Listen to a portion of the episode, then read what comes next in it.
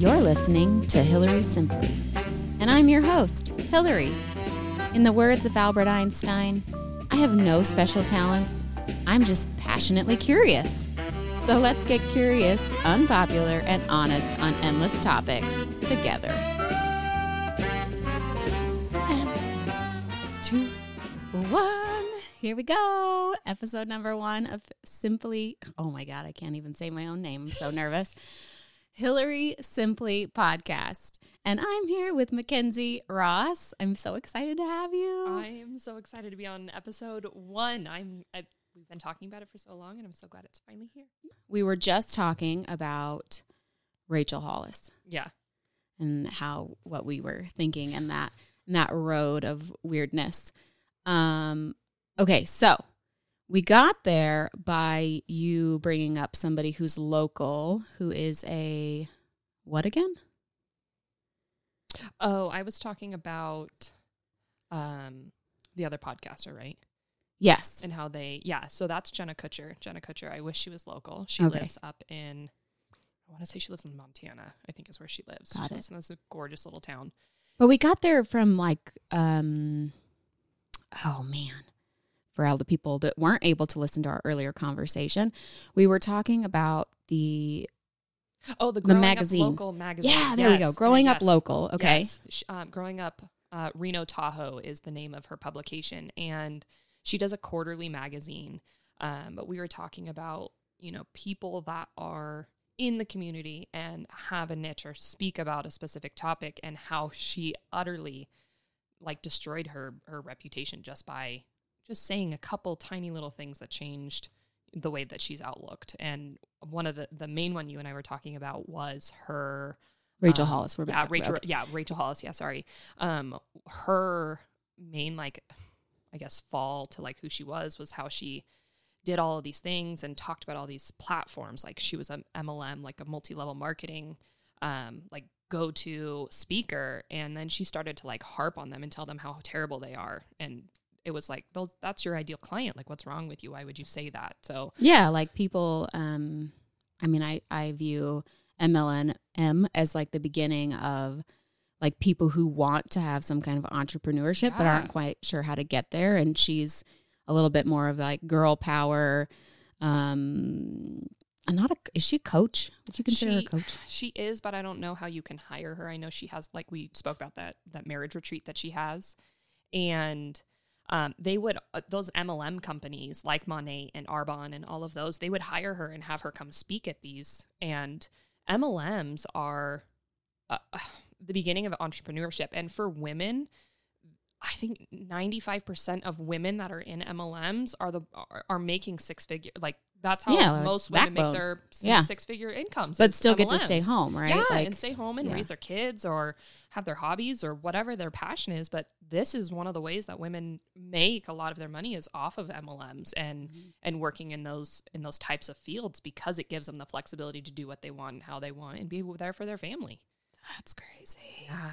What so what did she say? Do you know? She I don't remember like word for word. You can look it up on YouTube. There are tons of people that like bash her and her books and talk about her like race rise to fame and then the fall, you know, of her. And um, I know she made a really bad comment about um, housekeepers and how she is not down to earth and not relatable. And that was like her platform of like how she started was she was relatable. She was down to earth. She was not like the rest of them out there. She wasn't Tony Robbins who had no connection to, you know, ground 0 She Mhm. she started from ground 0 Mhm. So it was kind of funny to like watch how that ride, you know, how she went from, you know, nothing to where she was today and back down to nothing again. I don't know if she'll come back. I yeah, I'm not really a fan, but I love living off of the drama of her like fall. You're like, let's follow Oh, the, let's follow this. I think a lot of people feel that way. Like, and maybe that's why this culture has become so, um, like quick to like I don't know, quick to judge and jury. I guess would Yeah. be a way to say it. Is like so swift in like judgment, and it's like it's interest, like it catches your attention, um, which is kind of sad, but it is what it is. Yeah. So, yeah, I Yeah. I read her books in book club with a few of my girlfriends, and some of them were like, I actually liked the books. Yeah. Um, and maybe it's because I had these like big dream ideas about, you know, where I was going with my career. And so I was like, yeah. And, and a, a lot of the women that I do my book club with are stay at home moms. And Yeah. so they're a little bit, um, they're not quite in that world of like, okay, this is what you do to build your next whatever. This Yeah. is your, the way of thinking that you should have in order to reach the next level, you know, because they are, they like the level they're at. They're, Yeah. they're, you know, Or they're in it's such a it's such a terrible moment. They're uneducated in the way to do it. yeah. Women are like neglected in the in the like growing businesses field. There's Mhm. not enough of us out there encouraging each other and it just isn't there. So that she was I will give her that. She did an amazing job building up some of these people Mhm. and she did write her books. I think she had 6 or 7 books before uh, Girl Stop Apologizing and Girl Wash Your Face came out Yeah. that just flopped and that one took off and that's what really was Yeah. the start of her career was that one book. I wonder, I think I've read the 2 Mm-hmm. you know, girl wash your face and girl stop apologizing. And I, one of them, and I think it's the girl stop apologizing, is like she says something along the lines of um, buy the first class ticket, like stop, like wear the shoes that you want, Oh, To yeah. wear. Yep. buy the first class ticket if that's what you want. Yeah. And and I, it was actually one of those comments that got talked about in my book club the most about how like unrealistic that was. Heck Like yeah. just because you want to doesn't mean you can. Yeah. like, and it doesn't mean it's a good choice. And so, but for me, in reading, I remember reading that phrase and being like, yeah, I'm going to buy that first class ticket. Ah!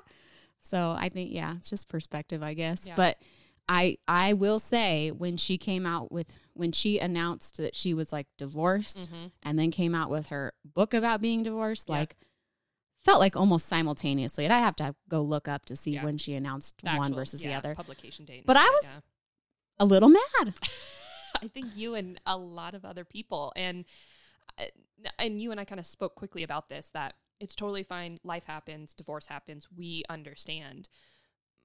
And one of the main things that her and her husband did was do these marriage retreats for thousands of dollars and fixed people's marriages, quote unquote, for it almost to be a slap in the face for some of these people that they went to these retreats, got help from this person, and then found out that their marriage was uh, uh, not there and that they weren't together and that they weren't working, you know, together on their marriage and that they had completely separate lives and all this stuff. So these people were like, uh, why did I pay thousands of dollars to get marriage life information from somebody who literally just gave up? Is kind of like their comment and their their life about it. So they were a little Yeah. Well, it's all like a that way about it. like a sham, which yeah. it's funny because like from a business perspective, I'm like I get it. Like your entire platform is based on this loving marriage and relationship Yes. and you're selling these tickets. I didn't even know they had a marriage retreat. That's crazy. Yeah. Marriage retreat and then Rise, their other Yeah. big conference Like- that they have. All your books are based around not necessarily just being an entrepreneur as a woman, but an entrepreneur who has 2.5 children. Actually, they have four, don't they? Yeah. Or yeah. yeah, or I think some um, of them are adopted. I think that's where that Yes, comes in. Yes, yeah. and she talks about that in her books. But I'm like, You're a, you're a half child. yeah, don't worry.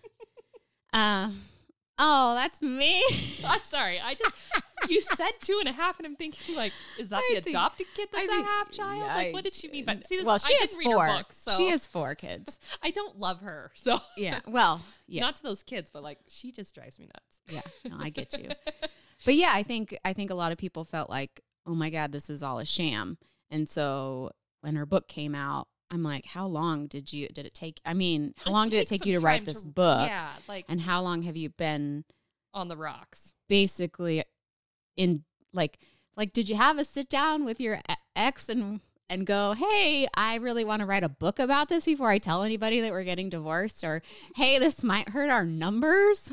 So or boost numbers. Yeah. If I write this book, we got to get divorced. Like, I don't know. It just seemed, like you said, like the dates are kind of weird. She announced it during the pandemic that they were separating, and then the book was right after that. And uh, she's just kind of all over the place. And I feel like she's backtracked and, and uh, kind of just taken apart her niche and isn't really loving on them anymore. The people that really built her business and her life. what do you think she's doing I have no idea. next? Every every once in a while, I'll pop on there and see. But she had some really big political things that she shared and said that did not do well. And I don't know if you can come back from that. There are there are a few people that can come back from a mistake that they've made, you know, political wise, Mhm. especially with, you know, just not being down to earth. I mean, and not even being aware of what you're saying or what you're sharing or what you're doing and blaming other people. So, uh, unless she takes ownership of like her mistakes, I don't think anybody's going to care to take her Mm. back. Do you know what she said?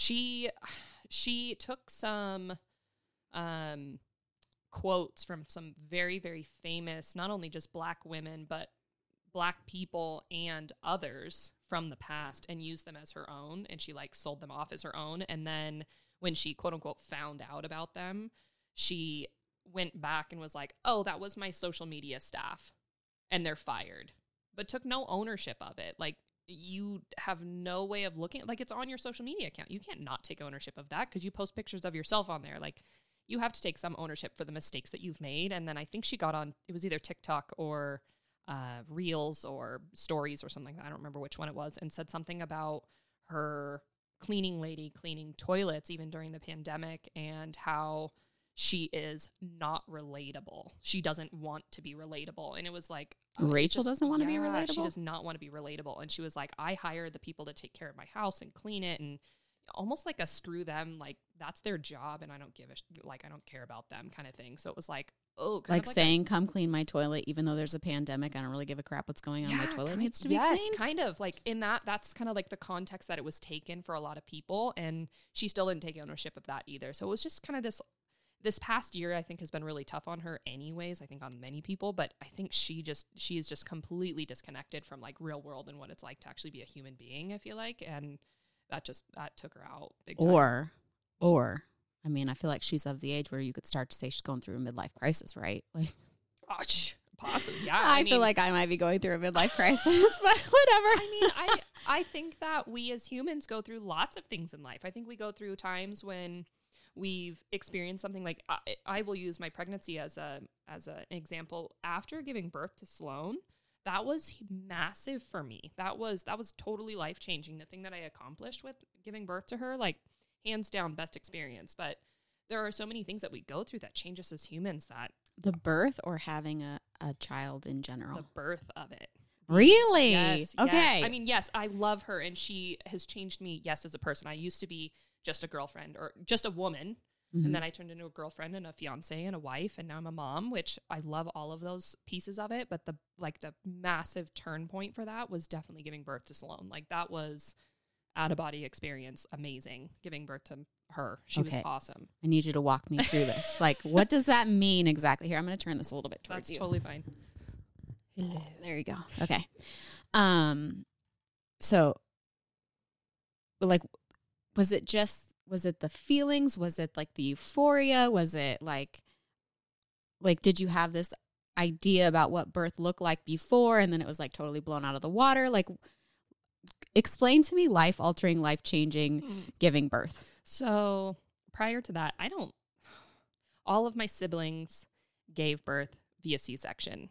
Okay. They scheduled them. They like went out of their way and like I had my first C section. Like I might as well just keep going. And they had more C sections, which is fine. However, you give like they chose to have a C-section or like oh the first one it was a, okay and then the Yeah. second one I'm we're not going to have a V a lot of doctors don't even do yes, they won't do VBACs. And there are awesome doulas out there, and there are awesome midwives and awesome doctors out there that will do VBACs. Mhm. Uh, the first one was an emergency C-section because he was breech, and then uh, they and I think they were about five years apart, and she still scheduled C-sections for them. And you know, her choice, her idea, however she wants to bring this child into the world, or whatever's safe for the two of them. That's Mhm. important. Mhm. Um, my other sister, same thing. She went into labor, full blown labor, and then had to go back for a C section, emergency C section. Uh, there wasn't anything too complicated um, going on, but they did want to do a C section, so they took her back for C section, and she had C sections for her next two. Uh, I think she discussed VBAC on her last one, and I think ended up going forward with the C section anyways. Uh, and then my sister in law, not sister, but my sister in law, she also did um, C section for her too. I think the first one was definitely emergency, must needed, and then I think just maybe convenience wise or idea wise, just did the second one that way. And I went to our doula uh, with my husband Mitchell and was talking to the doula about what I wanted to do. And Mitchell was like, "I don't think you're gonna do no epidural. Like, we'll keep that open." And I was like, "No, I really want to try. Like, Yeah. I don't want to drug my baby and drug myself. Like, I want to experience the whole thing, and I want to feel her pain the way she Mhm. feels it." And I Do you think they feel pain coming out?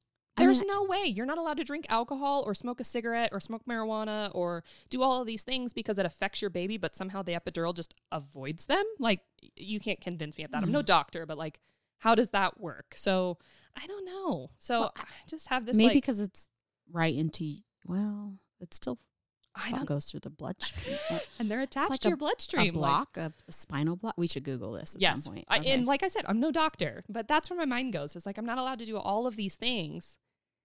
Because that also depends on what doctor you have. Because Yes. mine was kind of like, you know, one glass of wine every once a week. It's not Yeah. a big deal. So no big deal, right? Yeah, and I, I- you you do so many things as as a pregnant woman. You give up drinking, and obviously to each their own. Some drink. I I did. I chose not to. I quit drinking almost a whole year before we got pregnant with Sloan because I was starting to have like medical things around it. It was making me really sick, and I felt absolutely intoxicated, drunk, like dizzy room after not even a glass of Oh, wine. So. I just cut everything altogether, and now you know future wise i only drink a glass of champagne when there's a celebration or a party or you know wedding or something but alcohol was one thing i gave up during that but to go back to like really the pregnancy wise like carrying her was a mission and a half anyways i gained 65 pounds with this girl 65. 65 You're so tiny. I know. We had high amniotic fluid. She measured large. She was nine pounds, two ounces. She well, thank God, because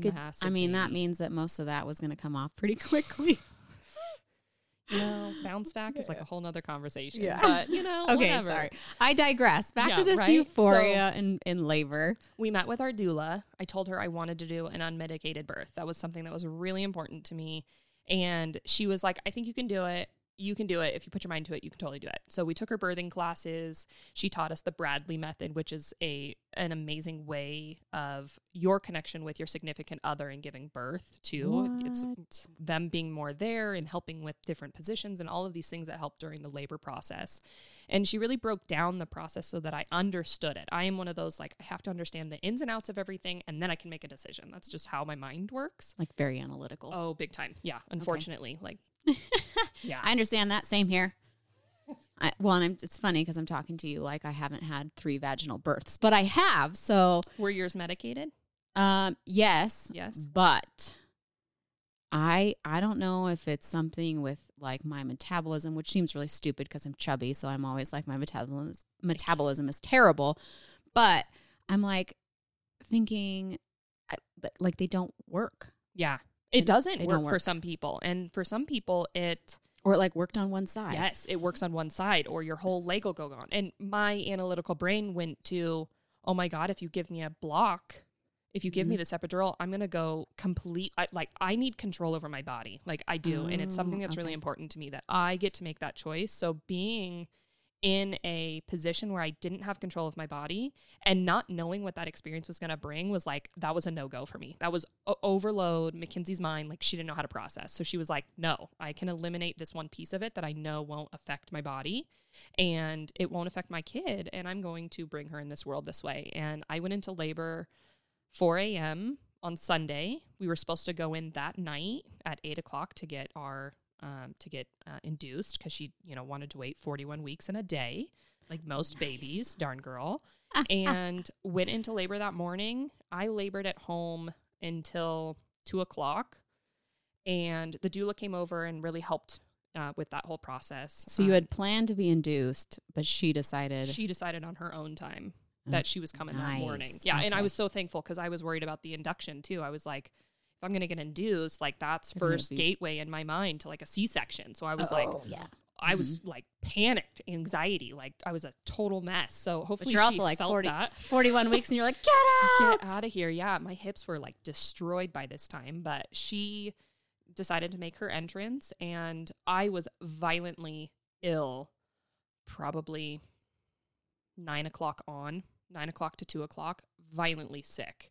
And Like 9 a.m. to 2. 9 a.m. to 2 p.m. And our doula had to write, she was like, after birth, she was like, I wrote other doulas because I was like, I've never seen this uh, amount of sickness before the way that you were like violently ill over the trash can and the toilet. I was like a little white girl wasted drunk girl is how much I was throwing. Oh it my was gosh. ridiculous. And I labored at home until about two o'clock. And when my water broke, there was meconium in it. So we had to go to Oh, the hospital no. immediately. Okay. And she said, don't panic. Just okay, for breath." those people not listening, meconium is Oh, yeah. uh, poop, they bowel passed movement their, yeah, they Yeah. passed their first bowel movement in, in utero. utero, yeah. got it. And That's there's like an infection scare. That could Okay, yes, they so- can, uh, and they do. They do breathe it in because they're able to breathe within utero at that point. That's crazy. They breathe through their, you know, Yeah. through their mouth and their nose. And um, we got to the, um, we got to Renown, and um,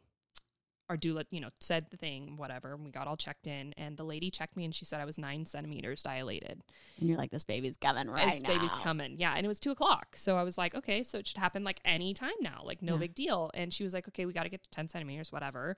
And um, she was like, I guess you're not doing an epidural. And I was like, I don't think that's an option at nine and a half centimeters, but you tell me, you're the doctor. Yeah. And she was like, yeah, no, you can't get it. I was like, yeah, I know that. Like, Yeah, I'm here already. yeah. And Now, did you have a moment of like, oh my god, what if I want it? no, not at all. Okay. Because for I- me, I yeah. might be like, okay, I'm going to try to do it without it. But then the moment that I'm not allowed to, it's like somebody's taking it away from Yeah. me. Like, Yeah. And then you want it. You want it super bad. And I think because I labored at home for so long, I didn't have that option. Nobody was giving me an epidural at my house. And um I I mean, like I said, I labored until two o'clock at home and I was already nine centimeters dilated when we got there. So there was no option to get one. And yes, the pain was there. Yes, the pain was awful, but I I wanted to bring her in a specific way that was something that was really important to me and the accomplishment of bringing your child into this world the way you want to is totally empowering and just bringing a child into this world regardless you just grew a human and birthed Mhm. them that's Mhm. uh, like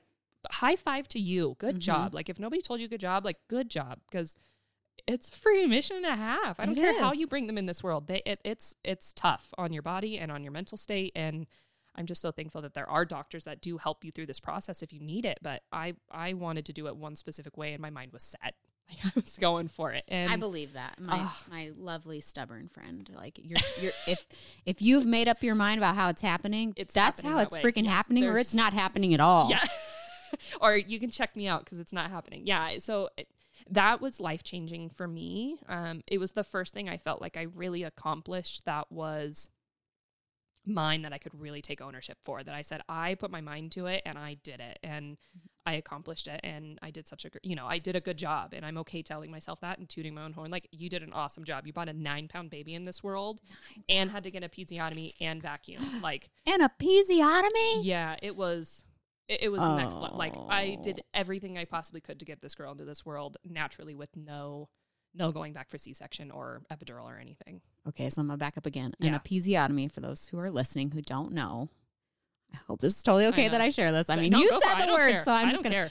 It's essentially where this baby is so large Yep, that they're afraid that you're going to tear completely tear. Yeah, from stem to sternum, if you know what I mean, hole to hole, and so they will cut you. yep. They cut you, and Oh my gosh! I remember. So they vacuumed her first. I was a vacuumed baby, so I knew What is a- vacuum. vacuum is so they can do the forceps where they put the the metal pieces on the baby and pull Oh, them. yeah. or they do a suction and pull them out. And she Mm. was, like I said, nine pounds with a very large head and was not coming out. She was stuck, like ring of fire stuck. She was stuck right there.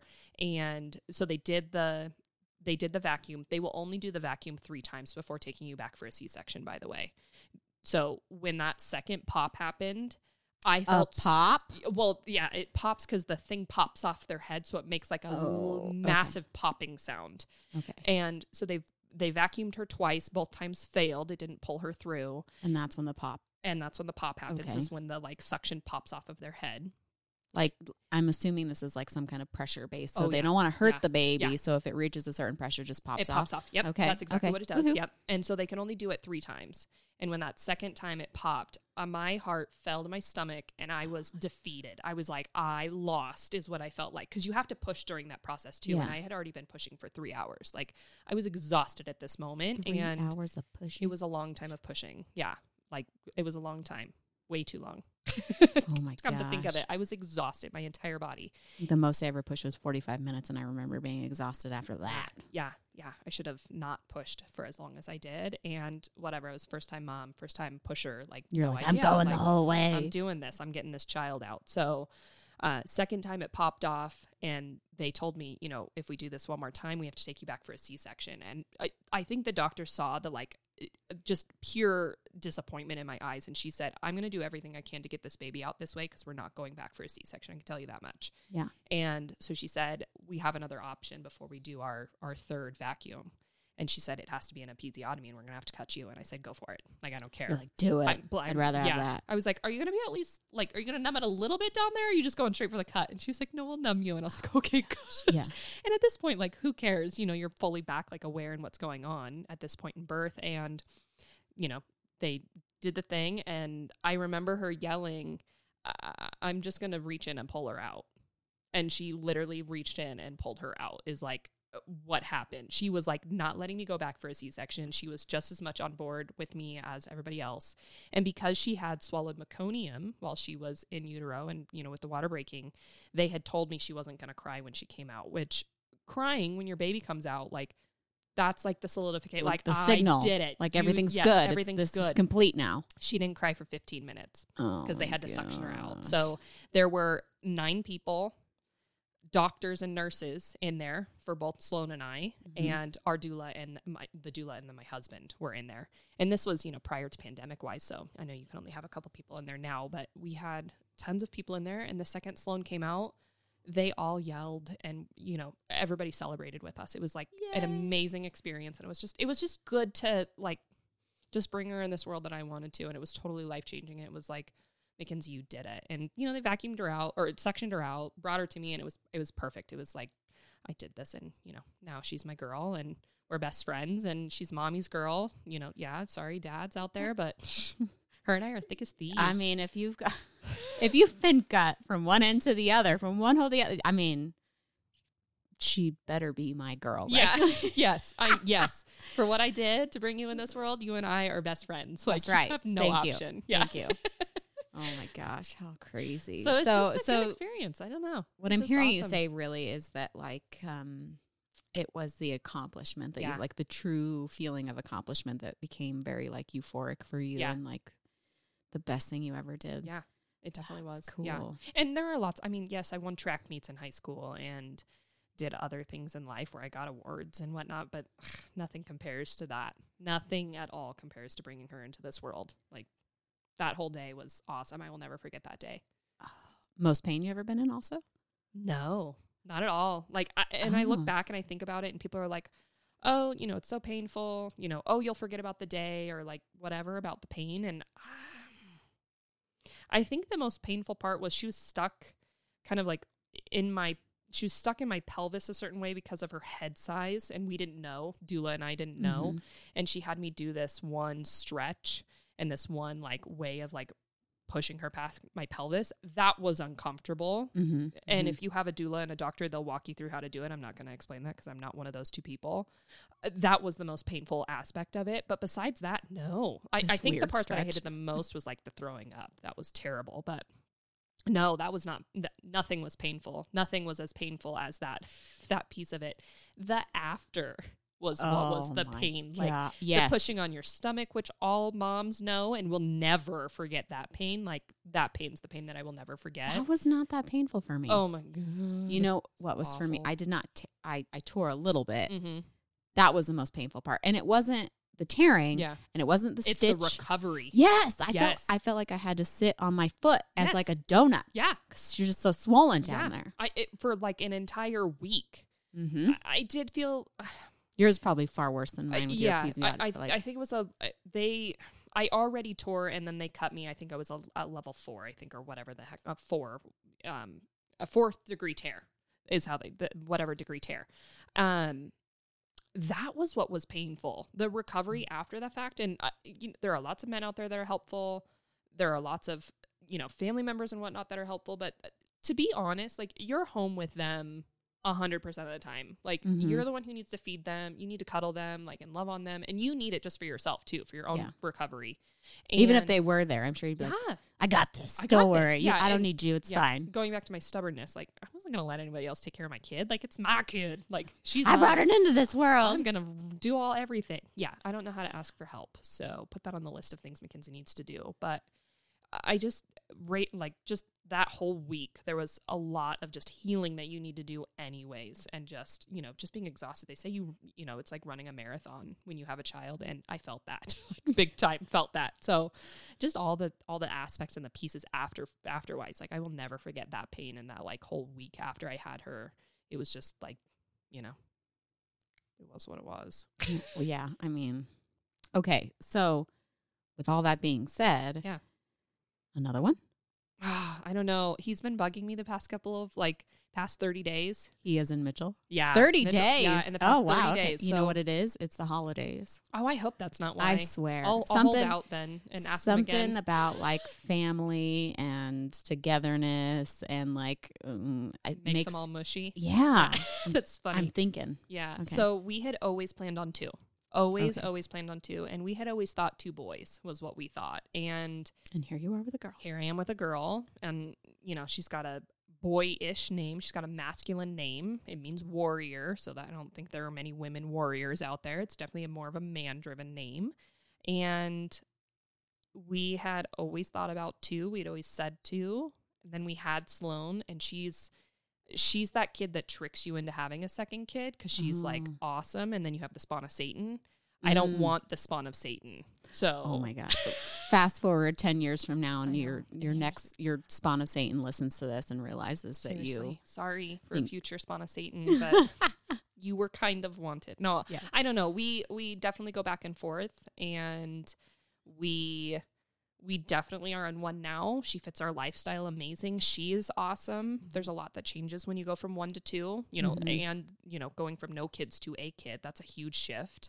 Uh, but she fits our lifestyle so well, and she's just such a great kid. She's definitely a nurturer and a mother. She's in like the diapering stage right now of like diapering every stuffed animal in our house and making sure that they're all well taken care of, and you know that they go to sleep curve the right way. And perfect. You have a Yeah. babysitter like yeah, already. no. So I'm like, oh, she'd probably love a sibling, and I'm thinking, mm, sorry, I'm not gonna, I'm gonna neglect you of this child, but you know, whatever.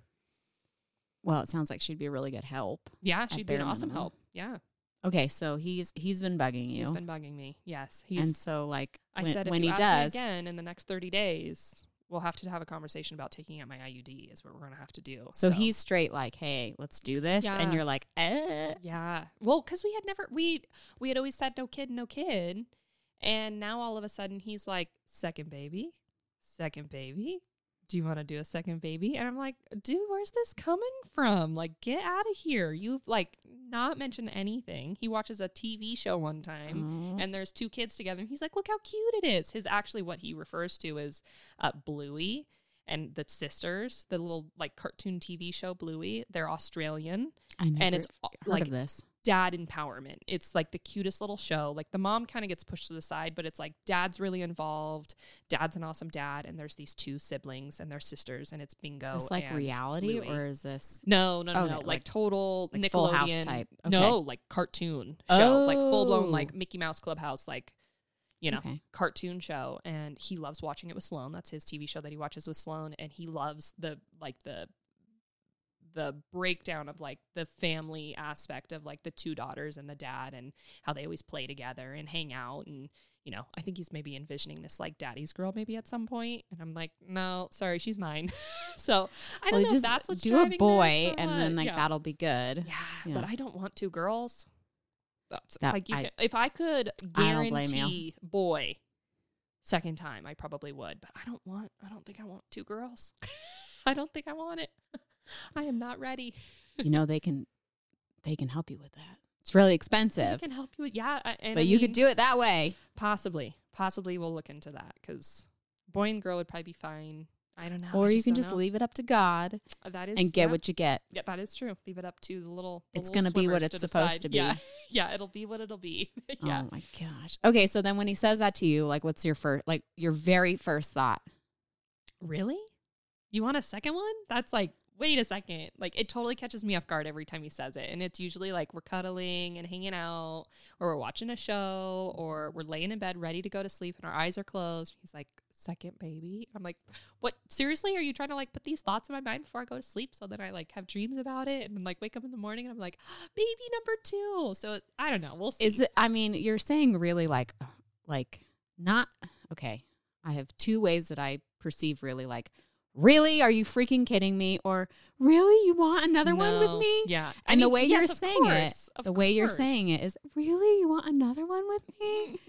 Is my perception? Well, of course, So- your hubby wants to have another baby with you, and babies are adorable. Don't get me wrong. And uh, I'm a much, I'm much more of that person. I was never a babysitter. Hated other people's kids. I love my own kid. I loved my nieces and nephews, but being a mom is like totally different level. But Oh, way different. having that like yes of course another baby would be a- absolutely adorable but then i analytical brain think about okay so when we go on an airplane we're now not sitting in one section of seats unless we sit in first class and then we get the whole section. Thank you Mhm, rachel hollis i'll buy mhm. the first class ticket. But uh, who's watching this kid? Are we separating and you taking one? Am i taking one? Like when we go do these things and like who's going to do the nighttime routine? Like are you going to do the new one and i'm going to still take care of a sloan's nighttime routine? Or like am i going to have to do both of them? Like that's where my brain goes. My brain does not go to like oh yay all the happy things. It goes to like oh my gosh like all the work that goes with it. Yeah because i'm mom and we are very traditional in the fact that like mitchell provides a roof over our head Mhm, and works his booty off and i do a lot of the home stuff mhm. I take care of our girl when she's sick. Like the last two weeks, I was home sick with our girl with an ear infection and a high fever because I'm mom and dad's not staying home to take care of her. He's, you know, out working and whatnot. And mom is the one that's able to take off time and stay home with baby. And, you know, Is that? Do you think that comes from like a? That's what I want to do, or do you think that's like a little bit more like guilt based? It's a little of both. I think, yes, of course, a guilt based. Like I'm mom, I should be the one doing it. And Yeah. I was, you know, we put her down to bed last week and when she was sick and I looked at my husband and I was like I just feel so terrible. She can't breathe and I totally forgot to suck her nose before she went to bed. Like now she's all stuffy and I can hear her snoring and he's like just stop. Like you're beating yourself up for no reason. You forgot. It's okay. You had a like a you had a big day with her. You were working, you had a goal setting retreat with a team that you still coach, and you had to take care of a kid with an ear infection. Like, stop beating yourself up. And I think Mhm. we just do that as moms, anyways. Like, we totally shame ourselves and guilt ourselves. Do we normalize it though? Like sometimes, okay, so this is my thought when you're speaking. Like, we almost normalize that kind of behavior or thought process so much that we then like, we make excuses for it. yeah, like, oh yeah, that's fine. I, like that's just the way women are. That's Yeah. just the way moms are. That's Yeah. just the way.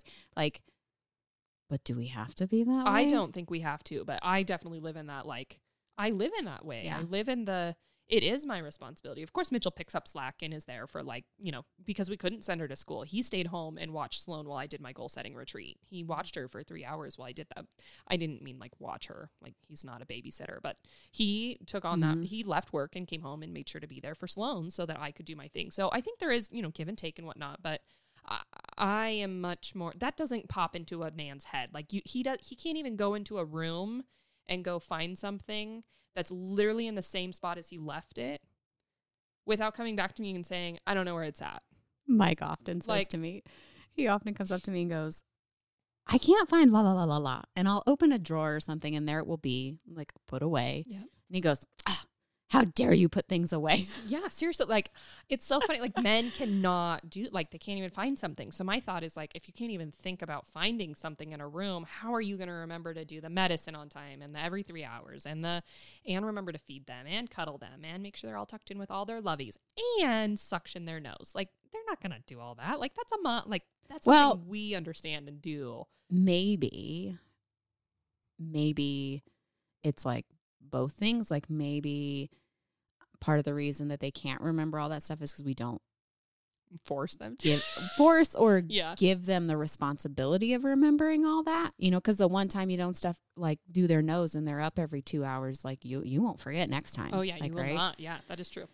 um and like or maybe like it's our neurotic momness Yeah. like is it really going to destroy your night or her sleep if she snores some. No, and that's what I think that was more of what his moment was was just remember tomorrow. Yeah. Like write it down and remember tomorrow. And we can't I think we beat ourselves up a lot. I think that's just part of who we are as humans anyways, like men and women both. Like I listen to him and he'll beat himself up about work or the way he videoed something or the way he spoke or the way he said something. Like uh, he beats himself up on his own time. Us moms just happen to do it on more of like a mom level, or us women do it more on a on a mom level. And we do we should normalize it more. We should be more aware of the fact that it's okay. Like it's Mhm. okay to do whatever, you know, as long as you have their best interest and your best interest, like you're not doing a bad job. Like if you forget, you forgot. It's not a big deal. Yeah, like end of the day, as long as your intentions are good, Yeah. like it's gonna be okay. It's gonna be. They'll they'll be fine. Yeah. you know what else I think is really powerful, and I've had to like come to this conclusion myself is remembering that some of those things, some of those things you view as bad or not good or or you know you feel guilty for as a mom mm-hmm. are some of the best things that can ever happen to Yeah. them. Yeah. You know, if you're a mom who's like always on top of your kid and their homework and then they forget something, they may learn a really valuable lesson in missing their homework. I know Yeah. that's really Yeah, like no. trivial homework wise, but I mean, it's the same as like projects at work, though. I mean, they do have to stumble and fall and and fail a little bit. I just, you know, she's only two, so I have this moment that like it's all on me. She can't tell me, "Mom, come suck my nose," no matter how smart Mhm. I think she is. Like, Mhm. she doesn't know that, but that's my job. That's still that falls into my category. But no, like schoolwork, that's an amazing example. Like that has to teach you something for later on in life. mm-hmm. You have a project that's due. You have to work on it on your own time and figure out what that time frame is and not blame anybody else for it. You can Mhm. ask for help and and reach out to people when you need it, but you knowing when that deadline is and turning it in on time is your responsibility. Mm-hmm. Mm-hmm. And if your dog ate it, SOL. Call a friend. I was just thinking about this too because I'm like, okay, well, let's say Sloan did wake up a bunch of times in the middle of the night and she did have a booger nose. Like maybe I, I feel like two is kind of maybe it's one. Mm, all my ages are running together now. where they like start learning how to blow their nose Yeah, and ask two. you Yeah. to blow their nose. Yep. So like maybe this trivial conversation that we're having about nose blowing, maybe that'll just get her to the point where she knows to ask Yeah. before, "Mom, Yeah. can you suction my nose?" or "Mom, can you blow my nose?" Yes. Like, Yeah. huh? Yeah. And until then, I'll beat myself up right. and be reminded that it's not a big deal, that she'll be fine.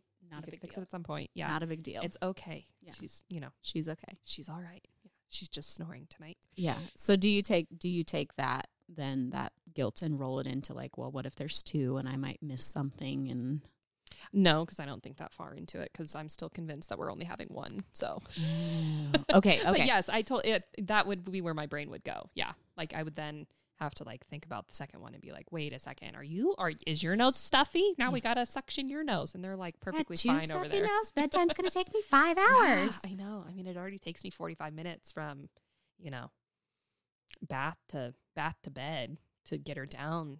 She's got her routine though. Like that routine is solid. And I'm thinking like, oh, now I got to do another routine, another sleep training, all this stuff. Like, yeah, it's exhausting. it is. You know what I will tell you though, the second one, and maybe this is in discredit to second children, but it gets so much easier. I think you give up some of that. I you give up some of that like like it needs to be perfect. Like bedtime has to look like this. Oh heck no! This girl sleeps for 12 hours. I ain't giving up that for anything. Yeah, but but, you, but you're assuming that it's because you do X Y Z, but Oh, it I might just No, be because I know that it's because we do XYZ. Because before that, this girl was up every two hours.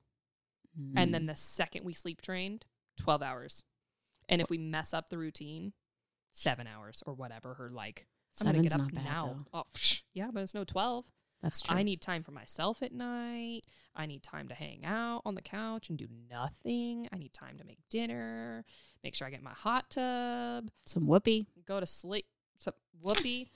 go Whatever. to sleep, whatever you want to do, have time for you and your significant other. Because that's also like, that's really important. Because we always talk about like, well, maybe we'll push her bedtime a little bit because she gets up so darn early. Maybe we'll push her bedtime a little bit. And then we look at each other and we're like, yeah, but then we have no time for ourselves. She sleeps for twelve hours. 12 hours, seven to seven. This girl sleeps Oh, from seven to seven. That's nice. Yeah. I guess seven's not that early. I'm sitting here No, thinking seven- like you no. put her to bed at like five or six. No, up no, no, no, no. She goes to bed at seven o'clock. Yeah. No, five would be too. I, we did in the past, um, but it just it creep.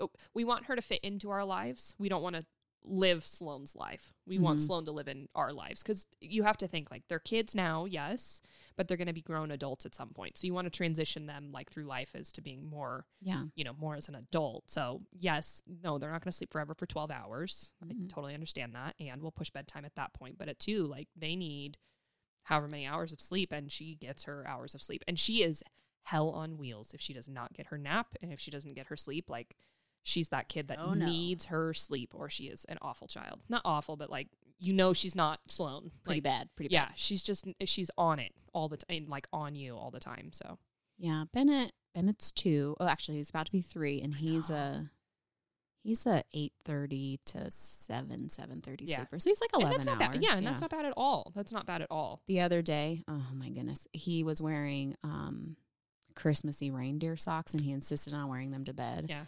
And sometime in the middle of the night, which God bless my spouse, but he got up, Mike, and he was Bennett was screaming in his bed. And Mike comes up there and he's like worried that he like fell out of his bed and he didn't hear like a thump or something because now he's in a big boy bed.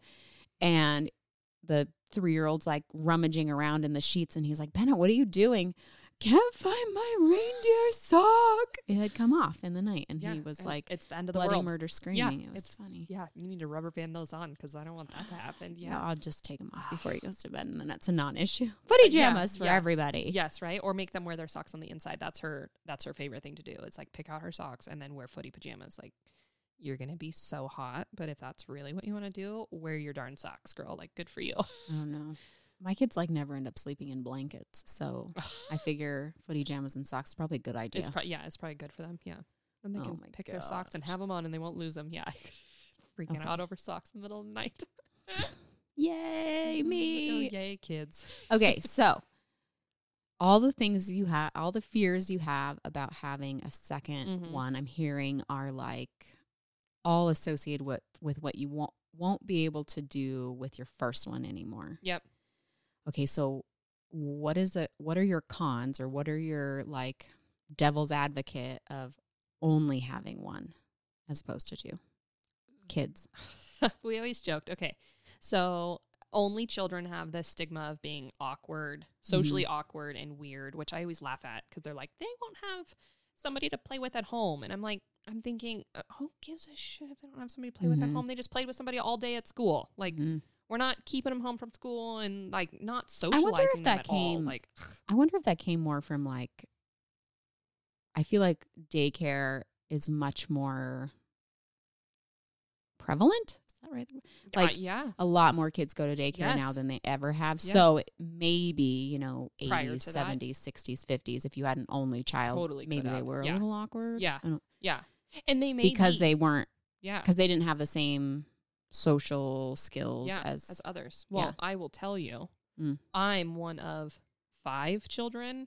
I am the most awkward out of the five children. Like socially awkward. nothing to do with being Like- an only child. and I got siblings on siblings. So I don't know. I always laugh when people say that. Like, I think that a single child actually becomes more well rounded because they're with adults more often. Mm. So con, it, they're dependent upon you all the time. One of our friends in the in the industry, in the real estate industry, they're a husband wife team. They also have a daughter, and uh, she's an only child. And that was Mhm. one of the things that they said is that they don't go to their sibling to go play with. They come to you. Oh, yeah. Let and me they say, play a board game Can with we play a me. board game? Watch and a movie with me. yeah, and I'm I think like, well, why wouldn't I want to do those things? If I'm home, I would like to spend time with my child. I I don't want to come home and I don't want to do all these crazy things. I want to sit on the couch and hang out with my kid, or I want to play Mm. Hungry Hippos with them, or whatever. So, yeah, they depend more on you to play. And at some point, they're going to be ten and thirteen and not want to hang out with you anyways. They're going to want to go sit in their room as a teenage girl. So So fine. I don't, whatever. Like it'll happen quicker, whatever. like, okay, bye, go play in your room. And she's really independent now. She'll play, she'll play kind of independently by herself. And of course, she'll come ask for us to play with her and watch shows and play her game on her phone. And she's a normal child. She doesn't have like neglect by any means of like not having a sibling. Like she is Mhm. extremely social. She is the most social out of, I think, all of us. Like Mitchell's super social. I'm super antisocial unless you really know me and we're in a small group and she is definitely like a good mix of both of us but more dominant on the social aspect so i'm not worried about her in that side of it i can't I'm sure there are more cons. I don't have any in my mind. I have more cons of having two than I do with having one and staying with Mm. one. She will be spoiled rotten. I Mhm. knew from the second we were having a girl that she was going to be a spoiled rotten little Jewish princess, like hands down. Like I don't care. I said I was having a Jewish girl. That's what's going to happen. Like That's she amazing. she's going to be a humble, bratty Jewish prin- princess. we're going to figure that out. It's gonna be good. It's going to be awesome. Okay, well, can I share one of the immediate cons that comes to my Of head? Of course, yeah. And I think this when you have multiple children too, right? Because you get into like you start getting into our age, and you're like, shit, I really need a will or an estate or Yeah, something. yeah, of course. Like when you guys are gone, Yeah, and she's here by herself, by herself. Yeah. on this wor- on this planet. I mean, she's not. She has friends. She has family. She has. I, I mean, we always. Uh, we have friends over for game night all the time, and she gets so excited when our fr- when our friends come over. She Mhm. gets so excited when they come over, and she has her cousins, and she has her. She has friends and family. Like I don't. Yeah, Yeah. she'll be by herself, quote unquote, because she does not have siblings. Like hands down, understand that. And family dynamics suck. You can't bank on it your entire Mhm. life. You have no idea what you're going to experience. That's true. And to be honest with you, uh, I, if if my parents were still married, Mhm. happily married, you know, 30 years down the road, uh, you're an adult, your parents pass away, and then you're stuck with your siblings, like I, I don't care. Like it doesn't mean like Mhm. they're not my they're not my rock and my core. Gotcha. Okay. They're not, and and I love them tremendously, and I love my family, and I, I just look at it more as like siblings or siblings, and that's where they're at, and that doesn't that wouldn't be like oh my god I don't have anybody. Yeah. Like I have yeah, yeah. friends and I have family, and I have I have yes my siblings, but I have other friends and family that I can lean on and that I would go to, and in a in a time of need like that. So Yeah. yeah, that is definitely something that we've thought about. Definitely. Um, obviously, we did put together our will and our trust and where our money's going and our, you know, her inheritance and what her future will look like. That was something that was really important to Mitchell and I because of that. So we definitely Mm-hmm. have somebody for her to go to. We actually have three people in line Mhm. um, for her to go to if Mitchell and I are Very thought out. Got, oh yeah, big time. like, well, they make you do that. They in through the process of They make you have will- three people, like a yeah, if you Oh. yeah, if you can, you you'll be able to kind of settle that down because you don't know what will happen and how often you're going to go back to your will. Like if that person dies, yes, you should go back to your will and update it. A lot of people don't. Yeah. A lot of people just set their will and then you know 20 years down the road they have this random person on their will that they forgot to take off and they didn't go get it notarized again so then that's who gets part of their you know inheritance or Whatever, whatever yeah so that was important to us was to make sure that we had somebody for Sloan at different points in her life too. That was that was what was most important. Like if Mitchell and I are going to, you know, go tomorrow, we want her with a specific person. If Mhm. Mitchell and I are to go at 15 or when she's 15, uh, that's a much different lifestyle for Sloan and we need her to go to somebody else. she needs so a true. different set of she needs a different set of people. So again, analytical brain over here, like that's that's how we kind of got to the place where we're at now with our will and where, you know, what's happening. And she doesn't get full access to the money. She gets certain aspects to a certain amount and to a certain age. And when she gets to a certain age she doesn't get all of it. It has to be invested a specific way and saved a specific way. And there are very very large restrictions on the money that my husband and I are building right now for her for future wise Dang, if I that's- to get on it. yes you need to yes everybody get on Get your, your will wells. Yes, because if not, they, especially if you have kids, if not, uh, they go through the system. Ooh, They don't go to family yeah. at all. Somebody can fight for them instantly to go do that, but, But why not make the, the process quicker? Why not set that process up for them so that they can go straight to the person they're supposed to go to? Yeah. so that there's no hiccup. There's no time in foster care. There's no time in the system. There's no time with CPS. There's no time with any of these random people that are going to have them. No, I want her to go directly to the person that's going to have her. Yeah. And the minute that it happens, I want that person to be able to get her and not have any issues. And my cousin, my cousin passed away.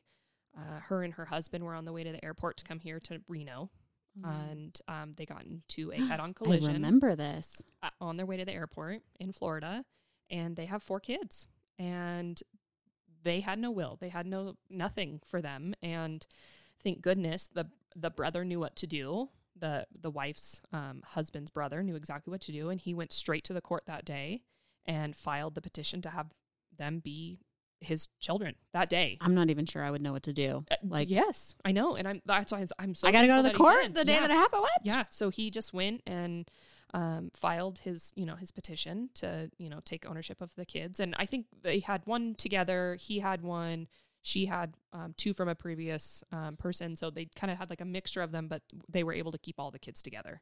Uh, and when you have more than one kid, that's important to keep them all together and whoever they're going to Mhm. go to. So Mhm. setting up the will and all of that. No, it is. uh, It made me cry when I called and asked this person to be um, Sloane's, you know, person. If Mitchell and I were to go, I bawled my eyes out. Like I couldn't.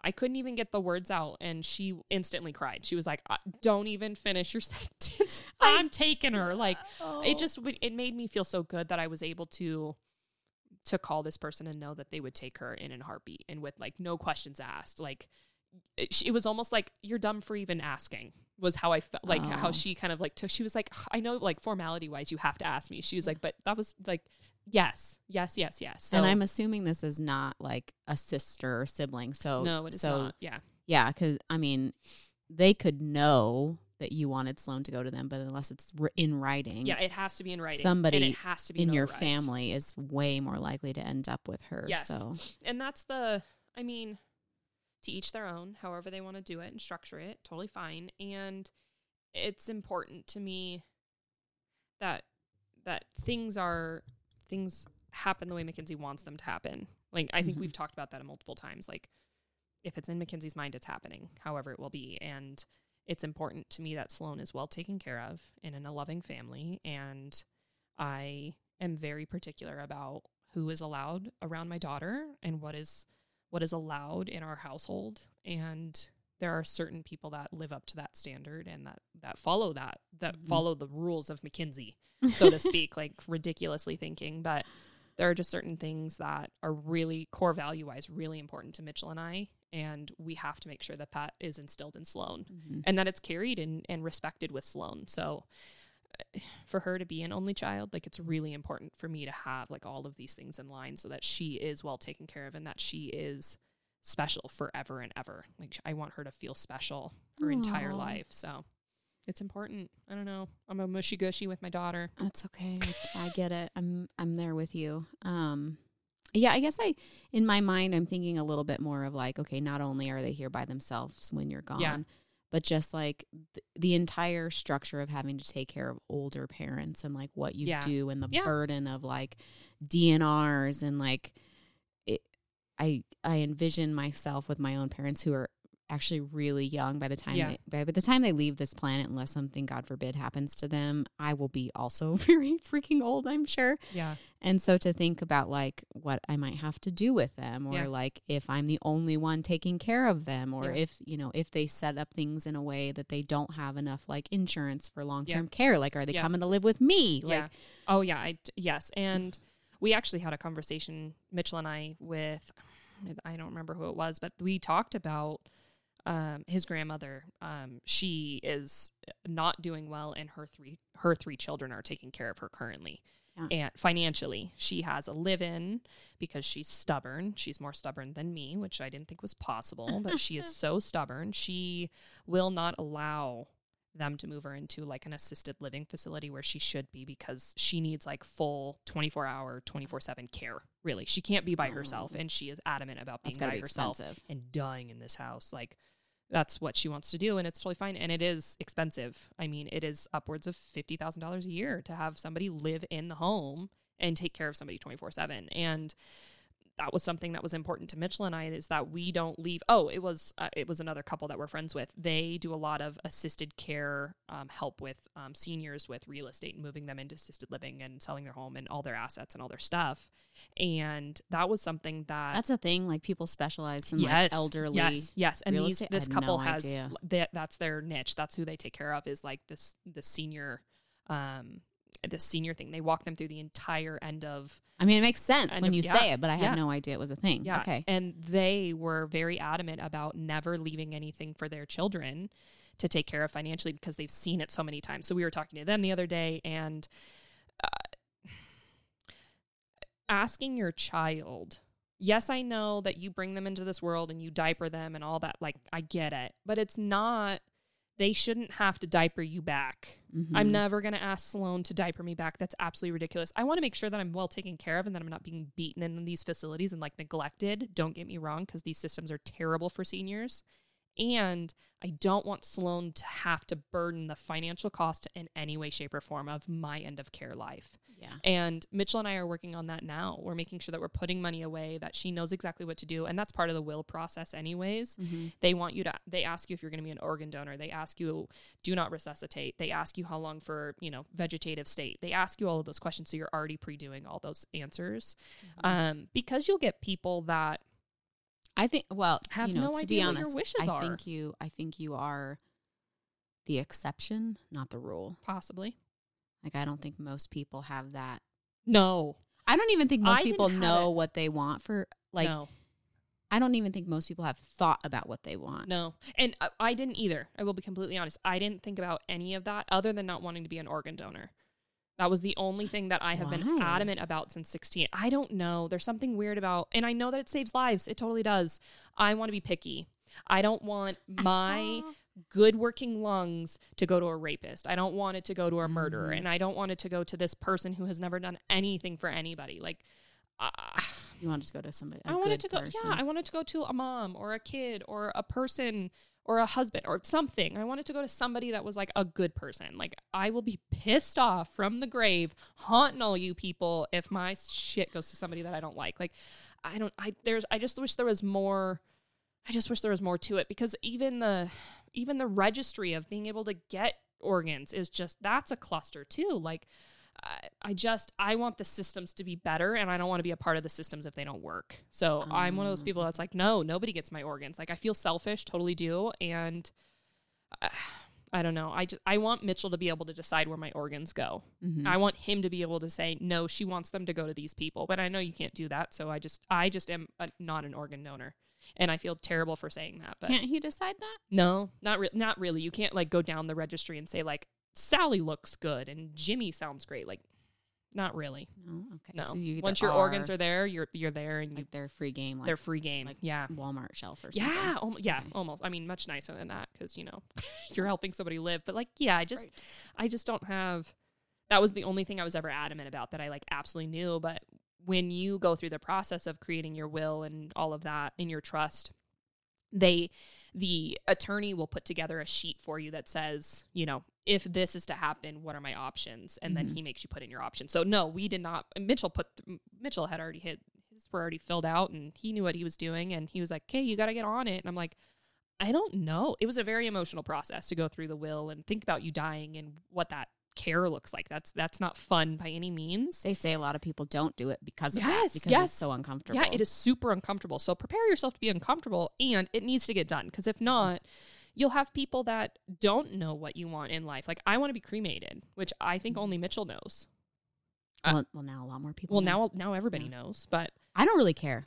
uh, yeah, some people care and I And- care. I don't want to be buried in the ground. I actually have thought this that I just want to leave it up to Mike.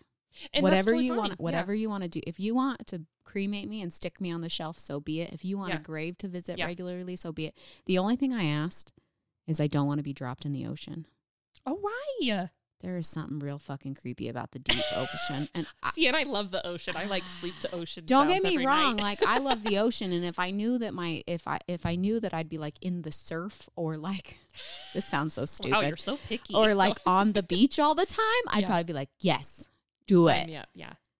but the idea of like being like swept out to sea and end up in like the Mar- the Marianas Marianas trenches am I saying Yeah. that right I don't know. and with all those fish that are Yeah. like see through and big teeth You're going all the way to the yeah no You're it creeps me out I'm Now you're making me mm-mm. think like, okay, if my ashes were spread on the beach, I'm probably in like ten people's homes now with all of the sand that they've now taken to their home. Like, Yeah. whatever. Like, yeah I hope I stay on the beach. Like, whatever. I don't Yeah. care if he wants to spread my ashes. Great. If he wants to carry me around, great. I just didn't want to be buried in the ground. I don't know what it is about the ground. I think it's the money that goes with the ground. Like, I have to spend how much on a coffin and a headstone to Mm-hmm. Yeah, be stuck in the ground? And if he moves, I want to be able to travel. I want to be able to go with Sloan and I want to be able to go with Mitchell. If they want me to go with them, like I want them to have free range of the entire United States, entire world to move if they want to and take take me with you. So I, I wanted to be cremated. I think my entire family would probably think bury her in the ground. And I would be, uh, obviously from the grave, I would be so upset to find out that like nobody did I'm what Mackenzie wanted. spot. Yeah. Like I'm stuck here forever. So I don't know. I want a pretty little vase.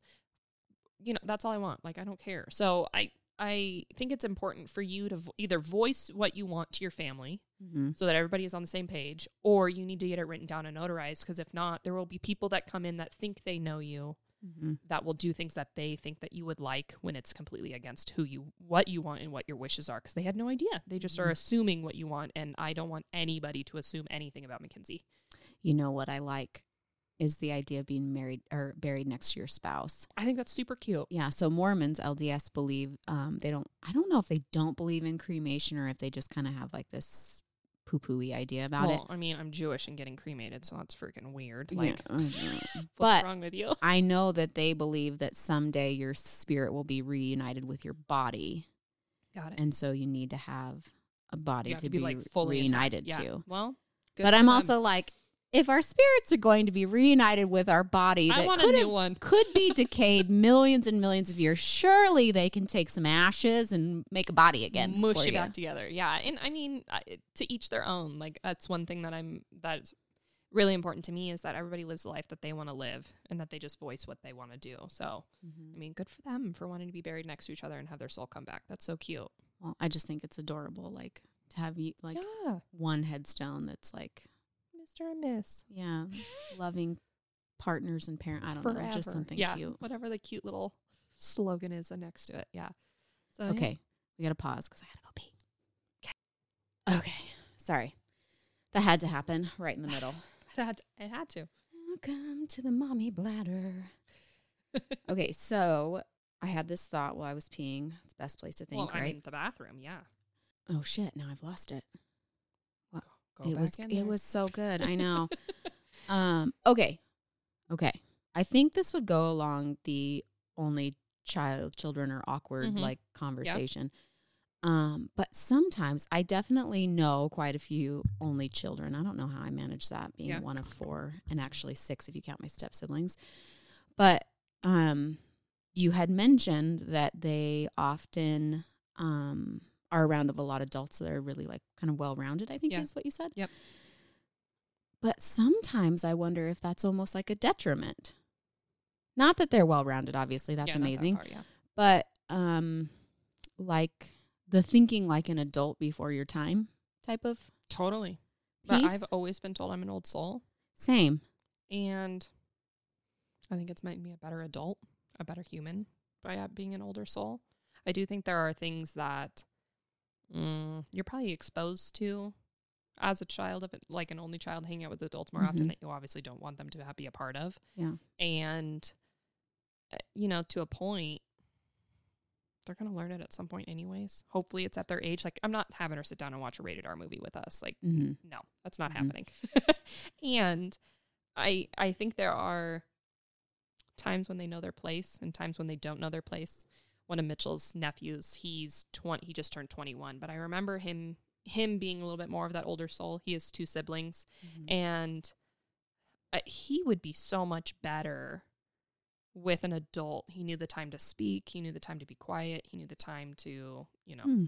add value. He knew when he didn't have a place at all. There are times that yes, he speaks up and we're like, "Do you even know? Do you even pay taxes? Like you can't What? don't talk about taxes." He sir." has Like, ideas on. T- oh, well, yeah, now he's yeah. older, but now he's older, yes, but at like 15, we'd be like, "Do you even What? have a job?" Like so you talking about? you know, Yeah. but his two younger siblings, I would say like they're not as good as him with speaking with adults and knowing when to speak and when not to speak. And they're of another generation too. Like he's obviously a little bit older than them. They are much more of the generation now where, you know, they're dancing on TikTok half naked, but you know, that's a totally different story. But oh, TikTok. Yeah. I know. Well, and all the other things that are out there. But yeah, it's really funny to like, there are kids that are better at it and some that are not. Yeah. I think it's just nature versus nurture and who that kid is all on their own. So yeah, I definitely think that there are times and places when we're going to say, like, oh, Slo- Sloan, it's mm-hmm. time to go to bed. Yeah, Go you to your room. this. Yeah. You got this. We're done. Or, you know, she totally has her moment of being able to speak and be a part of the group. So, yeah, I think that that is definitely something that, you know,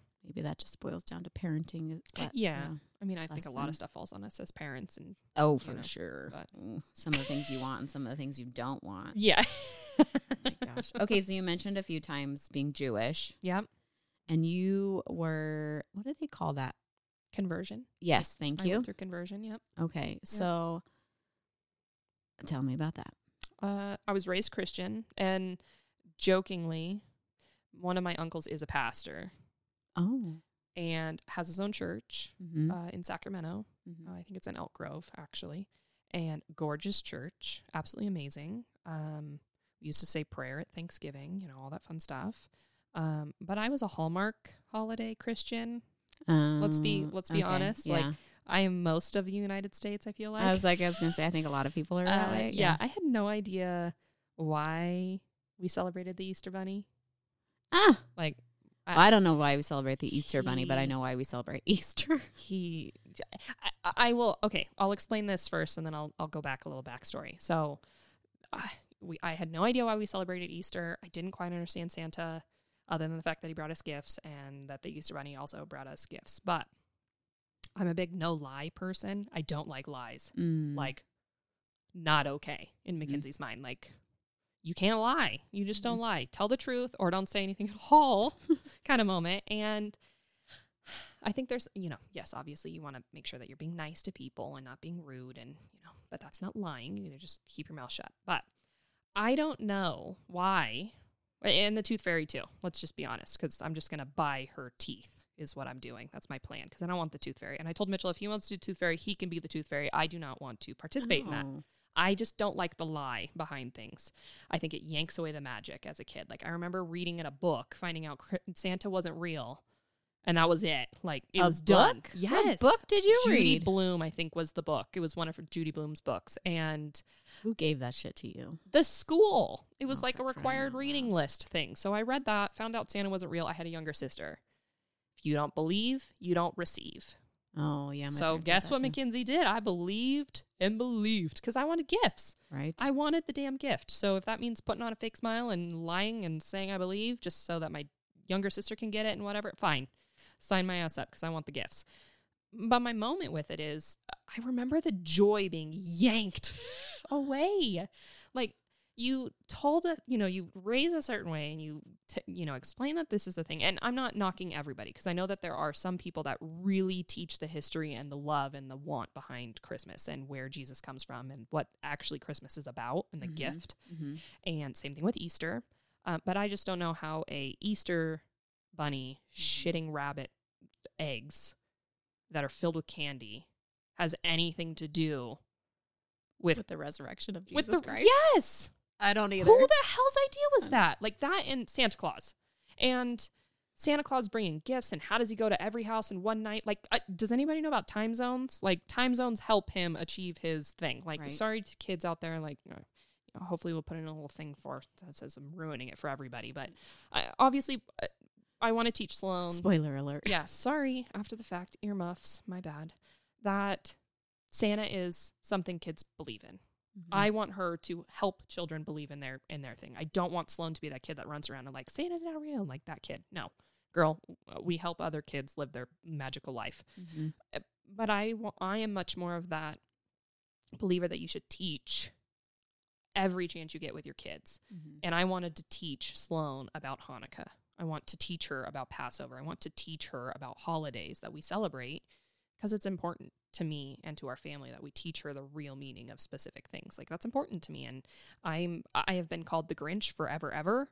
I go out of town every single Christmas. I've been going out of town since I was 16. I hate the Even holiday. before you became Jewish. Oh yeah, yeah. I hate Christmas. Like m- my heart is like cold. I am the Grinch before he. Do you think it became it was because of this like feeling like the magic was like sucked out of you or do you think it was more of like what your house was like during the holidays? I think both. Definitely the latter way more. Okay. Yeah, definitely. Um, family dynamic. You know, obviously we're not going to get like too into everything today, but like that was not a pleasant experience for me. So on top of like celebrating this holiday that I hated, Where all the magic was sucked out of it. magic was sucked out of it, I was like, I'm not him. Not there's no reason for me to be here. Like I- I'm not getting gifts. It's a chaos. We're fighting. There's a bunch of random stuff. Like no, thank you. I'm good. I'm this holiday is it was shot a long time ago. So from 16 on, I've been, you know, out of state trying to get away from Christmas. But Christmas, I feel like has, it needs to be taught. I don't like the Hallmark Mhm. aspect of it. I don't like when parents say, I'm going to call Santa and you're going to get your gifts taken away. Mm. And I'm like, how about you just be a parent and tell Oh. them no? Like, why do you have to use some fictitious thing that's going to call them on the phone and talk to them? Like, come on. well, I'm going to counter you and tell you that I've used that ploy. Yes, Not the but what do calling. you use I the don't- other I 11 don't- months of the year? I don't take it that um like deep. That I don't deep? I Yeah. don't get into the I'm gonna call him Yeah. and you're gonna talk to him and he's gonna tell you what you're Yeah. It's more of like Santa does not bring gifts to naughty boys. yeah. But what about the other nine months of the year that you don't threaten it? Yeah. and all the- the nine months that they were naughty kids, you're still Right. giving them. And are you really going to withhold gifts from them on Christmas morning? I might. No, you're not. like, come on. Unless you're a shitty mom or a shitty parent, like you're not doing that. You're giving them gifts, like no matter how terrible they are. I, think it's um particularly I'd say with my youngest, he Yeah. is like very obstinate. very. Yeah, Love him.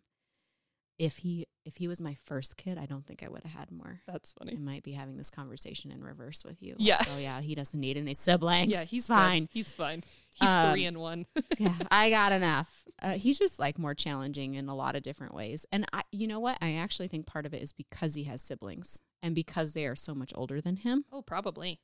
Yeah. So for those of you who don't don't know, I have three, 12, 9, and then he's about to turn three. So there's a pretty good gap. Yeah. And yes, he was planned. Um, but I think because his needs are like always met, yeah. Like Uh, yeah. somebody, by somebody. There's Yeah. four of you to help. yeah. So if mom says no and he goes and asks somebody else, else. somebody else might Yeah. say yes. Yeah. I think you deal with that as a parent just with your Or spouse. anyways, yes. But then when you get a um, a sibling in there, like even if they're not giving in to what you want, like even Yeah. if they don't get you the cereal that you're demanding at Yeah. this very moment, they'll comfort you. Yeah, oh, it's okay. yeah. Let's get this instead. I Or let's go play outside. Yeah. I constantly have to tell my daughter, I'm like, leave him alone. He's in trouble. He's don't talk to him. I know he's screaming. I know he's got big crocodile tears, but he's care. just in timeout. He's faking it. Yeah. Yeah. no. Fake. It's all fake. Yeah. I am and I'm yeah, so uh, religion was never something that was important to me. Never important. It was not something that I had an attachment to because of the Christmas thing and the Easter thing and we rarely went to church even though my um, uncle is a pastor. Um we went to church a little bit more I think when I was younger, but as I, we started to get older, you know, we didn't really do anything. We didn't even go for like um, what we would call high holidays uh, for like your major holidays. Like we Mhm. don't. A we lot of don't ever- people only go for those. yeah, and uh, we never did as Christians, quote unquote. So I always called us the Hallmark Christians. Mm-hmm. You know, whenever it was convenient, we were Christian and we celebrated the holidays that way. But when it came to um, being with my significant other now, with being with Mitchell, being Jewish was really important to him. That was like, Mhm. I want to raise our kids Jewish. Mhm. And because I had no attachment to my religion, I told him, fine, you know, what do we need to do? And he was like, I want my kids to be Jewish. And in the Jewish faith, the mother has to be Jewish in order for children to be Jewish. And I I'm no Oh. Orthodox Jew either. Like we're not so in the Orthodox mind, which is super conservative, I'm still not Jewish because I was not born Jewish. I am 2% Ashkenazi Jew, so I there may be some Jewish in there, but Did you do that 23andMe and that's how I did. that? Well, I did um Renown's version of it. Renown's partnering with Helix right now. I didn't even know that was they did that. Yeah, so you can find out your, you know, what you are. I am super Irish. That's, you know, Oh, I could see that. yeah, right. So I'm really Irish. Um, like I think it was like 86 percent or something. Your dad looks like that. partic- Oh yeah, all like of my siblings, red hair. Irish. Yeah, Yeah. super red hair, fair skin. I have olive tone skin, brown hair, blue eyes. Like, Where'd you come from? what the heck, friggin' Irish person am I? I'm totally not. But you know, that's all right. Um, Sorry. So Orthodox Jew Yeah. is somebody who's Orthodox Jew, very super conservative. strict Yes, in their they are. beliefs. Yes, they Okay. have much different beliefs than we do. We are much more reform. We are much more on the Um, we are we go to temple. We want Sloan to be bar mitzvah, bat mitzvah. We celebrate all the high holidays. We do all of that. And once Sloan gets a little bit older, she'll be able to go to Hebrew school and do all of that. Um, no, we are not kosher. We are not, you know, like most norm. We eat shellfish like nobody's business. Like that's totally against, you know, like Orthodox. yeah. Like Okay, we are not full I'm gonna ask Orthodox. you a question, and Yeah. you're probably not going to know the answer. Go for it. This is like one of those. Oh, just because I'm Jewish, I'm supposed to know everybody that's Jewish. Yeah. Ben Shapiro is he Orthodox Jew?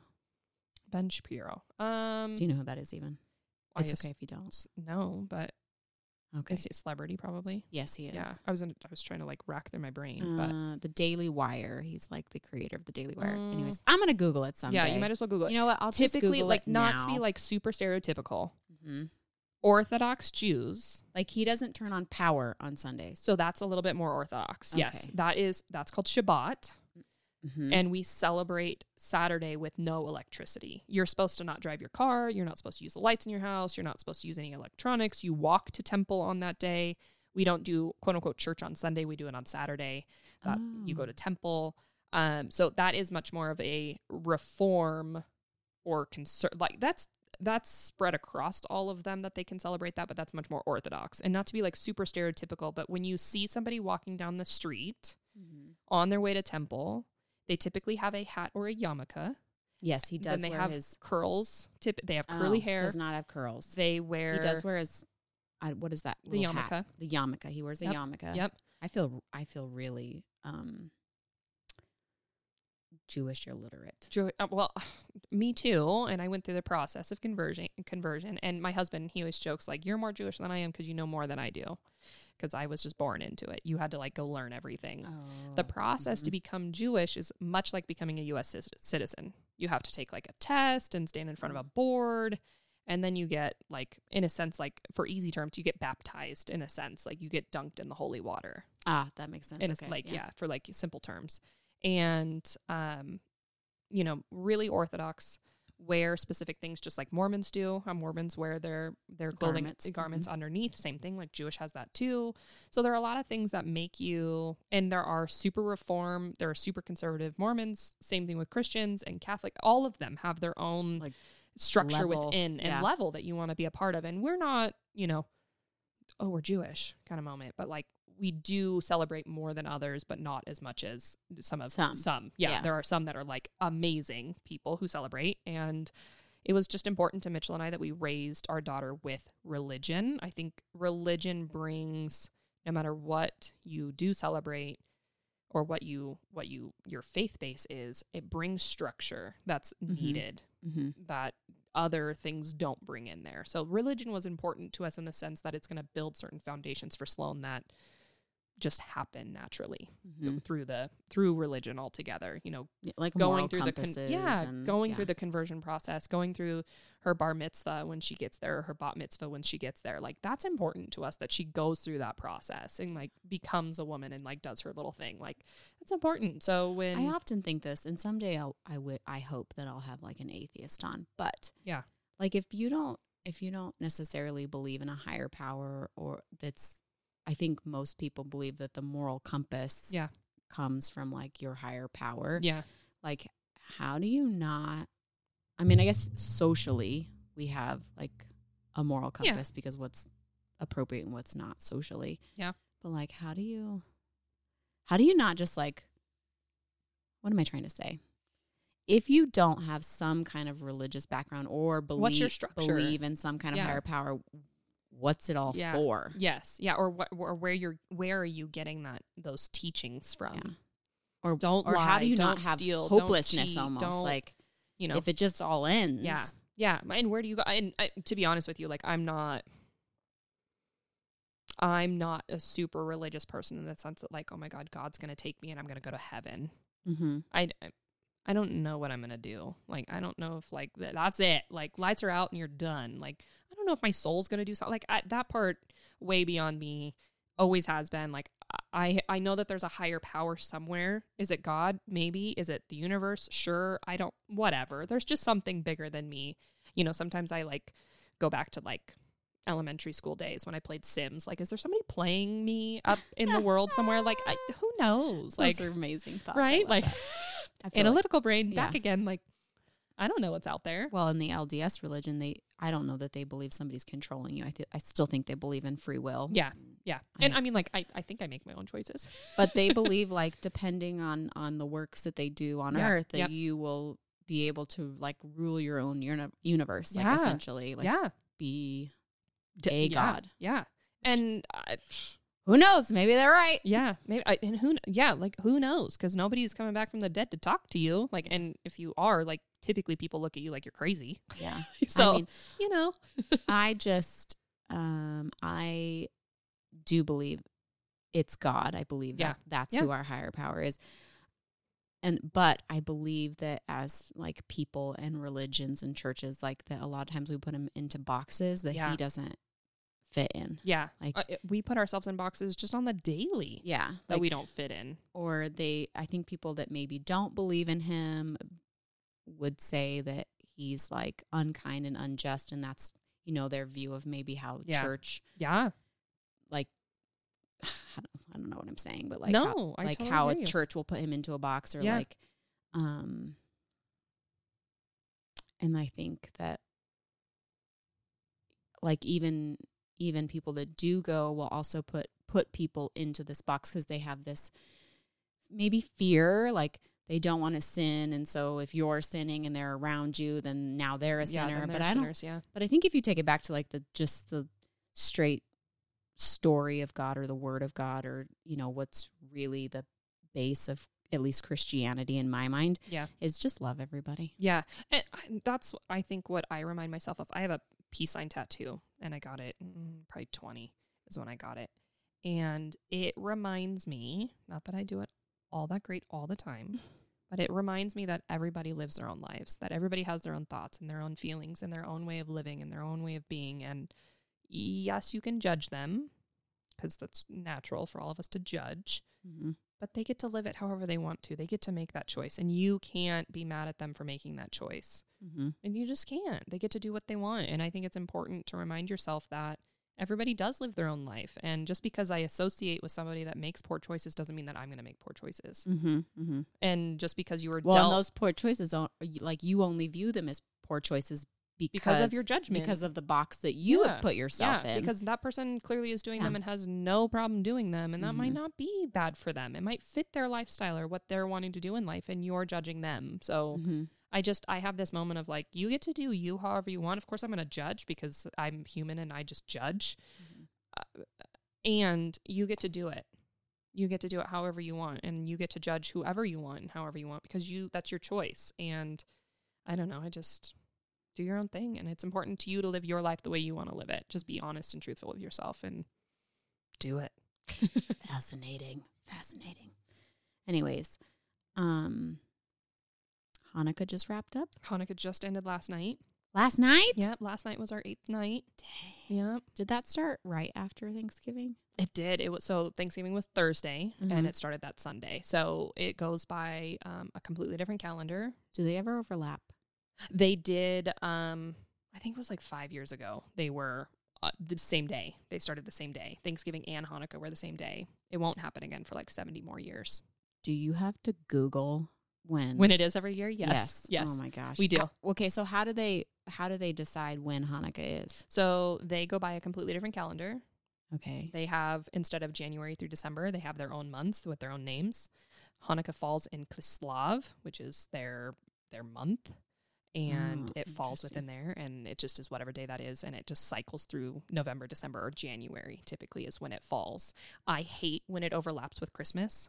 I like when it actually is on its own in January, when it's closer to the end of the year and beginning of the new year um, when it is closer to that time, um, it kind of gets its own little shine. Because if it overlaps with Thanksgiving, Thanksgiving stuff is going on. And Mm-hmm. like this year, uh, pandemic aside, usually we have a good, decent size end cap at Target and Walmart and um, Bed Bath and Beyond and uh, TJ Maxx have For like your Hanukkah goods. Oh yeah, all our Hanukkah goods. And Mitchell and I go out of our way to make sure that we buy all the stuff so that they'll bring it back again the next year. Yeah. I don't know if it was pandemic or just because it fell like right with Thanksgiving. I also felt like they had Christmas stuff out a lot sooner than like, and I know they put it out soon all the time. I felt Mhm. like it was sooner this year. I felt like it was Halloween and Christmas. And I was Bam. like, wait a second. Like we skipped Thanksgiving, which is like one of my favorite holidays. So um that was really funny that like this year we didn't really get a whole lot. I had to order a lot online, which probably has to do with like pandemic and shipping issues and Mhm, you know, mhm. stocking and whatnot. But I just felt like we were totally neglected this year. And it was like I was like, we're just like shoved in with other holidays right now and I don't get all my stuff. Well, I felt I kind of felt that way about Thanksgiving stuff in general Yeah, too. Like I, felt didn't feel like there was a, got like a brushed lot to the of. side. I don't know if it was brush or there just wasn't a lot of goods, and maybe that was Possibly. like their. Maybe they're so concerned about like the shipping Yeah, probably. they're just like get the Christmas shit here because yeah, this is where we make our money. Yeah, because we need our we need our stuff in, which is totally fine, and it is what it is. But yeah, this year I felt like we did not get our Hanukkah holiday decorations the way Your we did. end And cap, yeah, we damn didn't it. get our end cap. Like was walking Fuck. through Target, like, where's my end cap? Like, I just want my end cap. Like, Excuse me, where's the, hol- the Hanukkah end cap, please? yeah, I just want my end cap, please. Where is it at? And it's so funny because they say like, oh, it's with the Christmas stuff, and I look at them like, no, it's always in the mm. electronics section over by the cards. Like, don't tell me you moved it to Christmas. Like, it's not in seasonal. Thanks, guy. Like, no, it's not. Like, Don't lie to me. I know where the Hanukkah shit lie to me. usually is. Yeah, like I know how your store's set up. Okay, chill. Okay, so is there anything you miss about Christmas? No. You're like nothing. No, I'm so sorry. I wish I did, but there is literally nothing I miss about that holiday. Like nothing. I hate all of it. I'm sorry. I wish like I a tree. The smell No. of a tree. Nope. No, I Nothing. could buy that from. The, I'll just buy it in a candle. Like no, I don't. No, Okay. nothing. I, really love a decorated The- Christmas tree. Okay, the one thing I do miss, not so much about Christmas, because I know Hanukkah will never be Christmas by any means. The decorations blow for Hanukkah. Like I would say, they're yeah, terrible. They're like childish and they blue and white always. Yes, blue and white only, which is, I mean, that's the color of the flag. That's Hanukkah, whatever. Uh, But I feel like, uh, so Christmas has red and green, but they have gingerbread and snowmen. And I'm like, those are not Christmas. Those are winter themed things. Like, Mhm.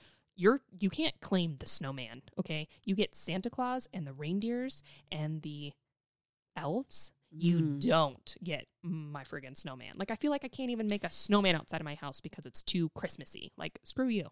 I hear what you're saying. So, oh my gosh, what I think you're really trying to say is that Hanukkah has, I don't know, maybe they refuse to like hall, hallmark it up, Yes, yeah, which right? is totally fine. But like, I would like could they get decorations. could they get a snowman with a Hanukkah like I, scarf? we got gnomes.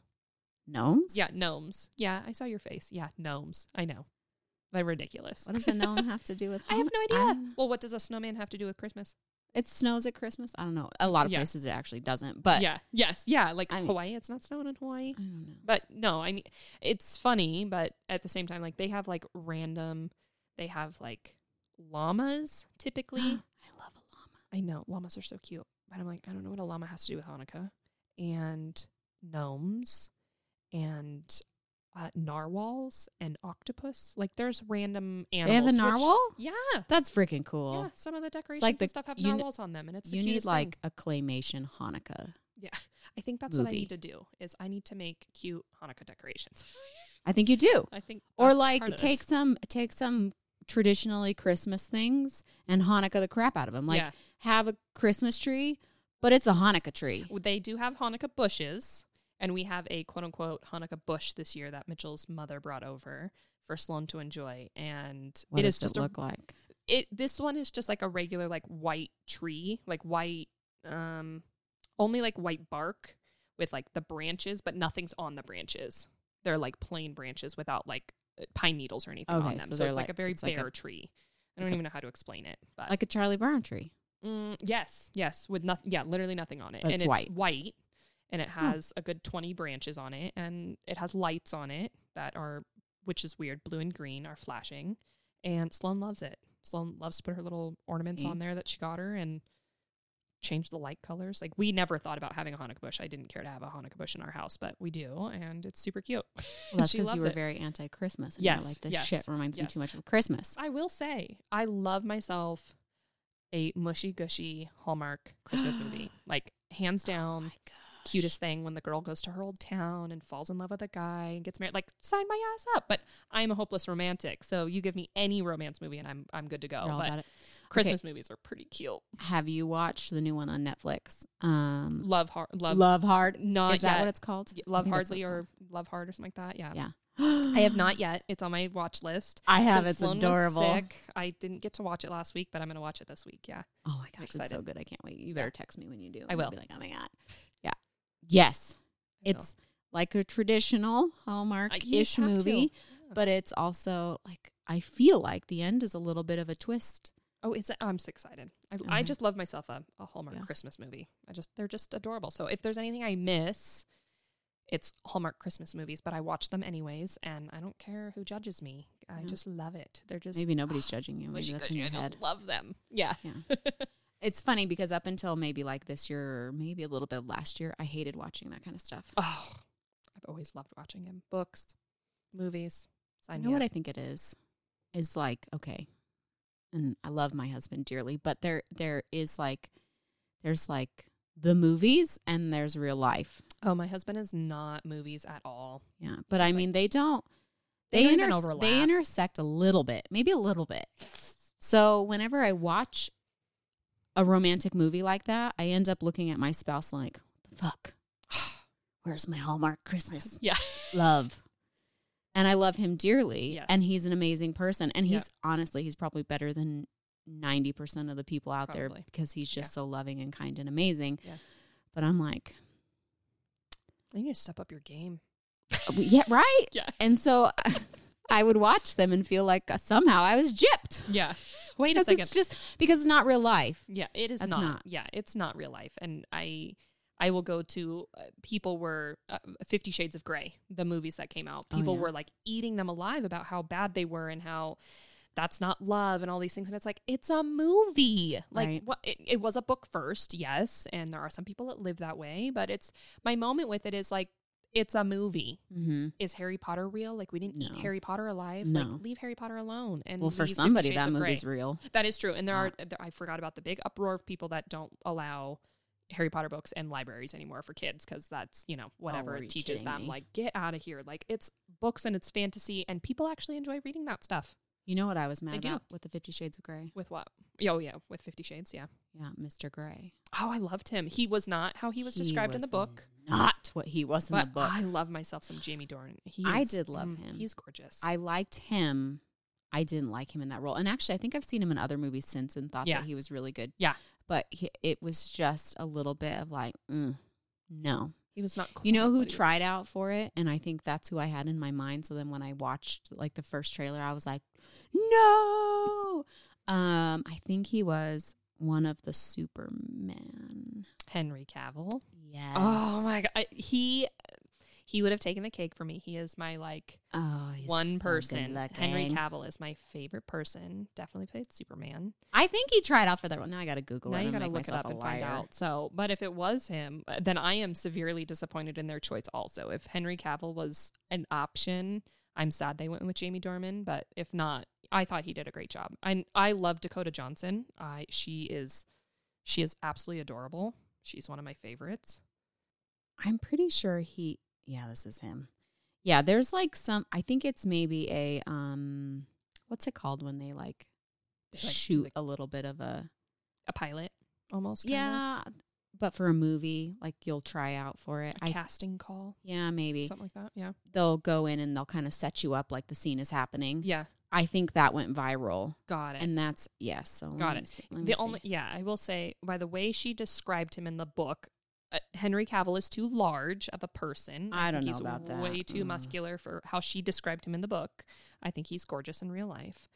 The Jamie Dornan fits much more body style, but he is not. I think she says something about him being a ginger in the book.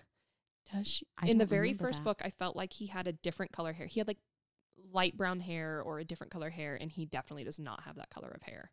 He is definitely like a dark brown hair Hmm. I don't know. Tall, I, dark, and handsome. I can't find it, but I swear, I swear, I've We'll seen like it and go back. That would be funny to go back and find out. Hmm. Oh, to play Christian Grey. Maybe there's a video somewhere. I'll click on the video thing. I remember he's like in this skyscraper. You know, I was also disappointed about who they picked for her. Oh, I, no, I love her. I love Love her. You know why? Because I envisioned her having curly hair. I don't know why. Oh, I don't think it says anywhere in the book. That she, Oh. as a matter of fact, I'm pretty sure in the book it says she does not. Like it says her hair is Like, very straight and very stringy. stri- yes, that she has very. Yes, she actually. Yeah, I think so because that that was his type was stringy haired women. But uh, I just love Dakota Johnson. I think she's adorable and freaking hilarious, and her gap in her teeth was adorable. And then Did she have a gap in her teeth? yeah, she has a massive gap in her teeth, and she um, recently lost the gap because the retainer that she had was actually keeping the gap more open. And I guess she got a new retainer, and it cl- started to close, and people lost it that she her gap Mm. started to come together. She does have a gap in her teeth. Do you know that who that reminds me of? Um, oh crap! What is her name? Zellweger. Uh, what's her first name? Renee Zellweger or whatever. Renee Zellweger. Is that what her name is? Is that how you say her last name? I don't know. I know it's Zell She something. yeah. So she had, um, She had a gap in her teeth too. no, she had really chubby Oh. cheeks, Oh. and she got plastic surgery and doesn't even look like her oh. anymore. Oh, yeah. Okay, I know who you're talking about. Yeah. Yeah, now I'm Is that her. who it is? No. Great. Now I'm like, oh, shit, I'm No. losing my mind. You know what? I'm just not up pop culture anymore. Yeah. we are so out of it. Yeah, no, that's her. Okay. Phew. Just having a brain fart for a minute. Yeah, no, she had plastic surgery done and it doesn't And it totally like looks it- different. yeah. she doesn't look like her. yeah. I And it's because she didn't she didn't want those chubby cheeks that kind of like made her eyes squint a little bit. But that's like what made her. Yeah. And I feel like a lot of people do that. Like a lot of people something makes them. They don't really know that that's what makes them, but that what's that's what makes them unique and then they get rid of it and people are like, "Uh, wait a second. What Uh, happened here?" Yeah, Like that's not you're you. not the person you signed up as. Yeah. You're different. I wonder. I feel like maybe I read something once about it making, like she felt like she could only she only got certain roles Oh, that. because of because she was it was a little bit more baby faced of Yeah. a look. Yeah. I could totally see that that it would limit in your mind it probably limits what your want or your your growth What you're is asking for, what you're capable of. And if you're being as. yeah, if you're being, you know, limited by that, of course change it. If that's not part of like what aligns with you and you need something different, like go for it. I'm thinking all she had to do was wait until age catch caught up with her because I've been told that I have these weird lines right here, smile lines for all those Mhm. people watching when you smile down your from your nose to your lips because you lose fat in your cheeks. Yeah, it's actually yeah, if you have smile lines, it's because you're thin.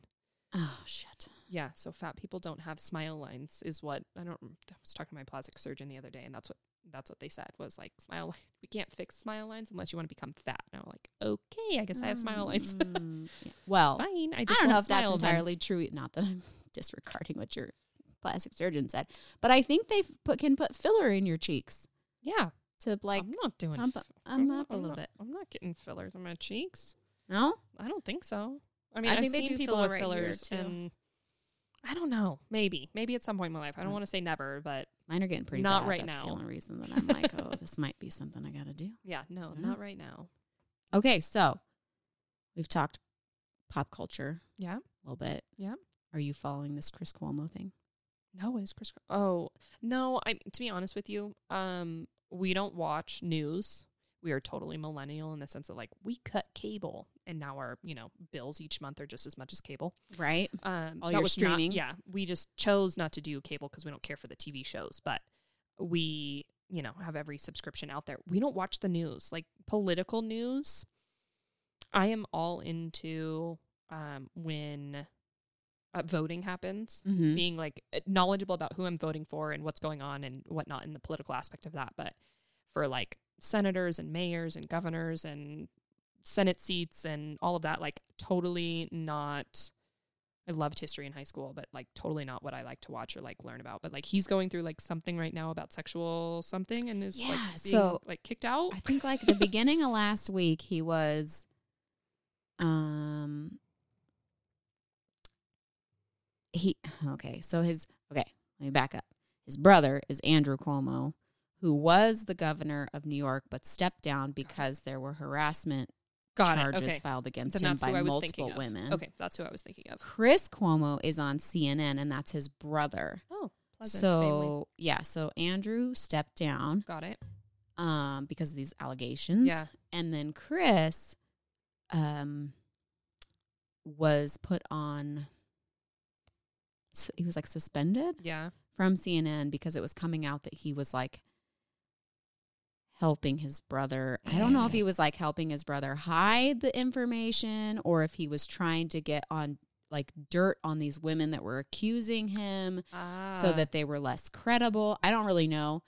So he was put on leave for that. Yeah. And then within within a week he was being accused of sexual harassment. himself. And so then they just fired him You know like what? last the end of last week.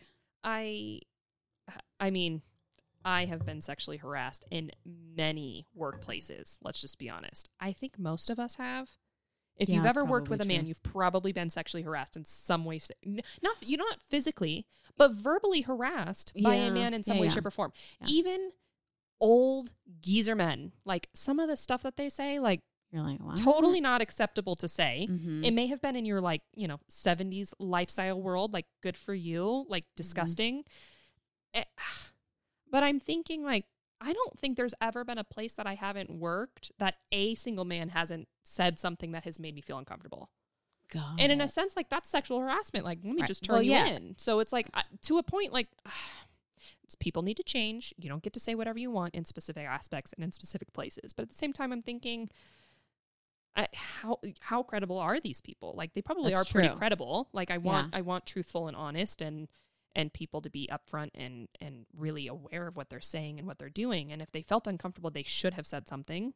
They Mhm. shouldn't wait until somebody's in power or in an in a power position to then step up and say something. yeah.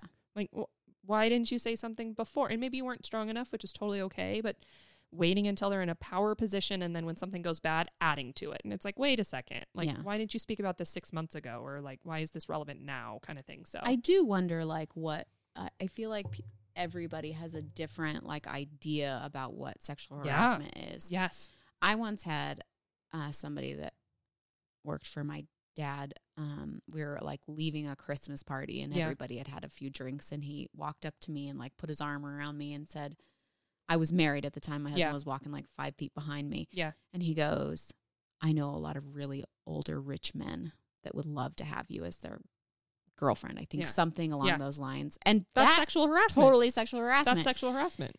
but I was kind of like, Oh, brush off like, oh, that's kind of cute. and Yeah. a little But like, old, and go somewhere yeah. else. Yeah. I'll let you know if I ever get divorced. yeah, like me- yeah. I'll keep that in the back burner. When I want to get Yeah. married for money, not love, I'll Yeah. I'll, I'll hit, you up. Yeah. Um, but you know, would I ever want to destroy this man's career because of that? No, but it would No. be completely legit for you to come forward I could. he's in a power seat when other women come forward and say that. Yeah, So it's like uh, to a point like I obviously I have full blown respect for women who stand up and speak for themselves. I think that's extremely important. And it's so crazy how like, oh, that person did and now I'm going to jump on the bandwagon and throw this person in. Like would he have ever Mhm. been called out? The brother, would he have ever been called out if the original brother wasn't ever accused? Like probably not. Like maybe not. I don't know. not. It's Like, becoming more legit. Like Yeah. Matt Lauer has like Yeah. no career. I don't. yeah, think- are lots of people that don't have careers anymore because of it. It's And crazy. yeah, like what's um Kevin Spacey? Oh yeah. Yeah, him too. Like I loved House of Cards. Me too. Loved. Oh, I loved Robin way more. She was amazing well, in that show. course. She's Who gorgeous. is she? Is in a different show that I also really, really love, and now I can't think of it. House of Cards, though. I'm gonna Yeah, Google. I it. liked House of Cards Here we go again. I'm googling And again. I, you know, we stopped watching after you know X amount of seasons of House of Cards, but uh, it does destroy lives, definitely does, and it should for some men Mhm. that have been in these positions for a long time and the women haven't been able to speak up or whatever. The Me Too movement got a little out of hand. I definitely think so. I think now agree with that. if you are to speak up and say something, people question you more than they did before. And obviously, we didn't want that to happen. That's not really where you want to be in, in the life and with the Me Too Wait, wait, movement. explain further. I feel like people. She was the princess and the bride. Was she? Yes. No freaking way. Oh my gosh, she's Oh, also. Forrest Gump's love. I didn't Uh, even. Wouldn't even. Jenny, Wouldn't Oh. even didn't know that that was the same person. I did not either. She looks completely different. That's crazy. I love her in House of Cards though, and she's great in all of those movies. Actually, Yeah, now that I she think is. about it, Yeah, she is. um, me too. Okay. underrated. I'm gonna go with she's very Underrated, underrated. yes, totally underrated. Um, Sorry. Okay. when it comes to speaking up about what has happened to you, I do believe that it takes a lot of courage for uh, women or men, men because they don't speak up at all. yeah. The statistic of men speaking up when something happens to them is extremely low. But when women speak up, there are a lot of people that I think have spoke up, have gone through the process, and it hasn't been justice for them at all. Mhm, They have, like, I can't even remember the name of the kid that was the swimmer, and he got away with it. Like white middle class, white upper class swimmer kid sexually assaulted a girl. She was, you know, drunk. She Is spoke the- up. Is this the Olympian? Yeah, uh, maybe. I don't know if he was Olympian or Mm. not, but I, Okay. yeah, possibly. I just know that he was a swimmer in college, and uh, that went nowhere, like literally nowhere. And this poor girl spoke up and like talked about it, and she was shamed because she drank. And uh, yeah, okay, don't drink as much. Shame on you for drinking as much, but that doesn't mean you should get, you know, sexually harassed or a- anything should happen to you in that manner. Mhm. So it's, I, I feel like that when people do speak up, especially after the Me Too movement, people question you more. Like, uh, did it really happen to you? So what, What you're saying is you you? feel Like- like Me Too almost set women kind of back. back a tiny bit. Yes, I do feel like it kind of Mm. didn't allow women to be heard as much. Yes, we hear you, and it's almost like drowning. Like, oh yeah, it happened to you too. And it's like, no, it happened to me too. Oh. You should listen and you should change the way that you are as a human. Like we need to change specific aspects. almost like a because of where we're here. normalizing because Yeah, totally because it's normalized it. actually happened to a lot of people. Yeah. or Yeah, maybe and maybe people are a little more of 10. extreme and say like, "Oh, this happened to me," and you're like, "Oh, it's not really that." Mm, Like, mhm. yes, that's a big deal that to you. Yes, and there are people that have been through like sex trafficking Oh, or kidnapped and kept in bunkers. Like, y- he grabbed your butt at a hol- holiday party. Like, uh, yes, that's important and you should be heard, but that is not the same thing. Yeah, no, like levels. Yes, yeah, I there are levels, I definitely view, and my pr- probably most women do that. There are like levels of you know sexual Yeah. harassment, uh, even rape. Like yes, yeah, like oh you you drank too much at a party and yeah, and it happened weren't to you. capable yeah. of saying no. yeah. Like or you did that's say no, terrible. and you're both drunk, and it doesn't matter, yeah, and they take, unfortunately, his side. yeah, that's terrible. Yeah, But like, I think a lot of women would view like dark alley yes, beaten the like you've been you've had the crap beat out of you Yeah. like you had no idea who this person in black was Yeah. and like you just Yep. like that's much different. And I do feel like everybody brink of death yeah type takes yeah. all of that and like minimizes it to a slap on the butt at a christmas party like that's not what Oh. happened like it's way more than that and it has created shitty lives for some people because of what they've experienced and we are just minimizing it. Like we really do minimize what has happened to people and that's a big deal. Okay so i just want to make sure i understand how you're saying so you view me too as because everybody talks about like like it almost like it's taking something away from the people who have been extraordinarily yes. Yes. violated. Yes. Oh yeah, big time. Because no, you that guy wrapping his arm around you, yes, is sexual harassment and that should not be said. You should not be treated that way. You should not be spoken to that way. yeah If I don't invite but is it, it the same but is it the same as being sexually harassed by somebody in your family or molested by somebody like a a, a family member or a friend or somebody you know? No, not the Mm-mm. same at all. Not not Mm-mm. even in the same category. And everything has been kind of brushed to the side. I don't feel like people take it as seriously, and I do think that they kind of push it and say like, "Oh, it's not that big of a deal," and it's like, no, it is a big deal, and there is no prosecuting after ten years, and there's no whatever the time frame is but there's no like it just stops. It just goes away. Like it's no big deal. So it's it's very weird how Do you think more people talked about their more extreme experiences because of Me Too? i think it gave people the empowerment to speak up. I think it really did. And uh, unfortunately it was a flood of people in the me too movement. Yeah.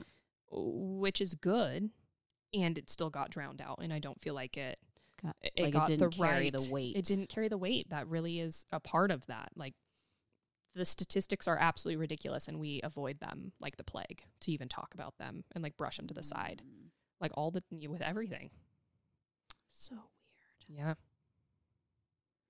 Like, hmm. Oh, wh- like, why do you think we brush them to the side?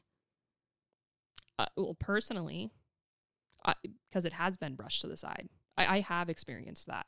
And me going through that, and especially because I've never spoken about it to everybody, Mhm. there's a very small niche of people that do know.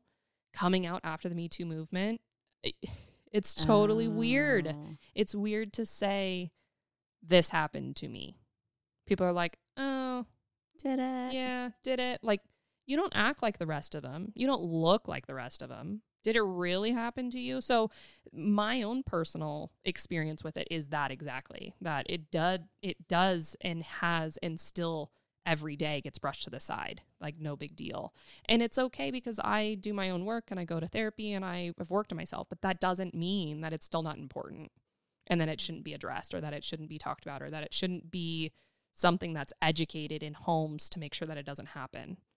Like that's that's something that's important that your children should be spoken to so that they're protected for their future, not just brushed to the side or not spoken about. It's like not taboo because you know taboo's like that like fantasy thing that happens. It happens and it needs to be mm-hmm. discussed with our children. Like children need to be aware of like safety things and boundaries and So whatnot. without getting too detaily, Yeah. like you know, I, I know Yeah. what you've gone through, but Yeah. for people that don't, could you be a little bit more specific Yeah. about what has uh, happened to you? Yeah.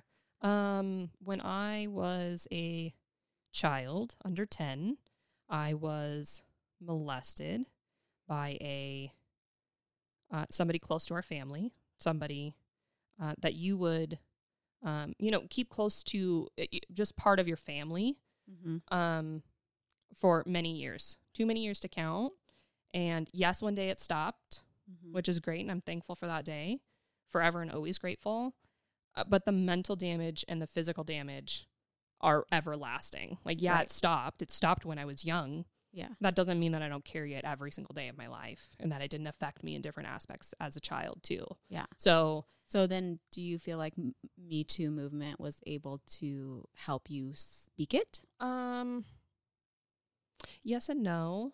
Um I I knew it was important to obviously have this conversation with my husband. It had to be had with my Mhm. husband and so I went to him and told him what had happened, but I have I knew that it was affecting my life and who I was as a person Mm-hmm. and especially as an adult there were a lot of things that were starting to come up and i was questioning things like okay why am i this way there are certain things i want to change about myself there are certain things that i want to do and accomplish and there's something that's holding me back so i definitely had to do some self-help and some major therapy to get me to where i am um, i did a lot of coping as a kid weird coping as a kid there was like coping mechanisms for children like I, I didn't didn't even know you were doing. I didn't even announce like I, and prior to announcing about when I announced I guess I joined um the crisis call center of Northern Nevada. They help with announcing meaning telling. telling people. yeah, telling Okay. the few people that do know. Yeah, when I finally was like, okay, I'm going to I want to take ownership of it and and tell people that didn't know. So I, you know, shared my shared my story. There's only a handful of people that know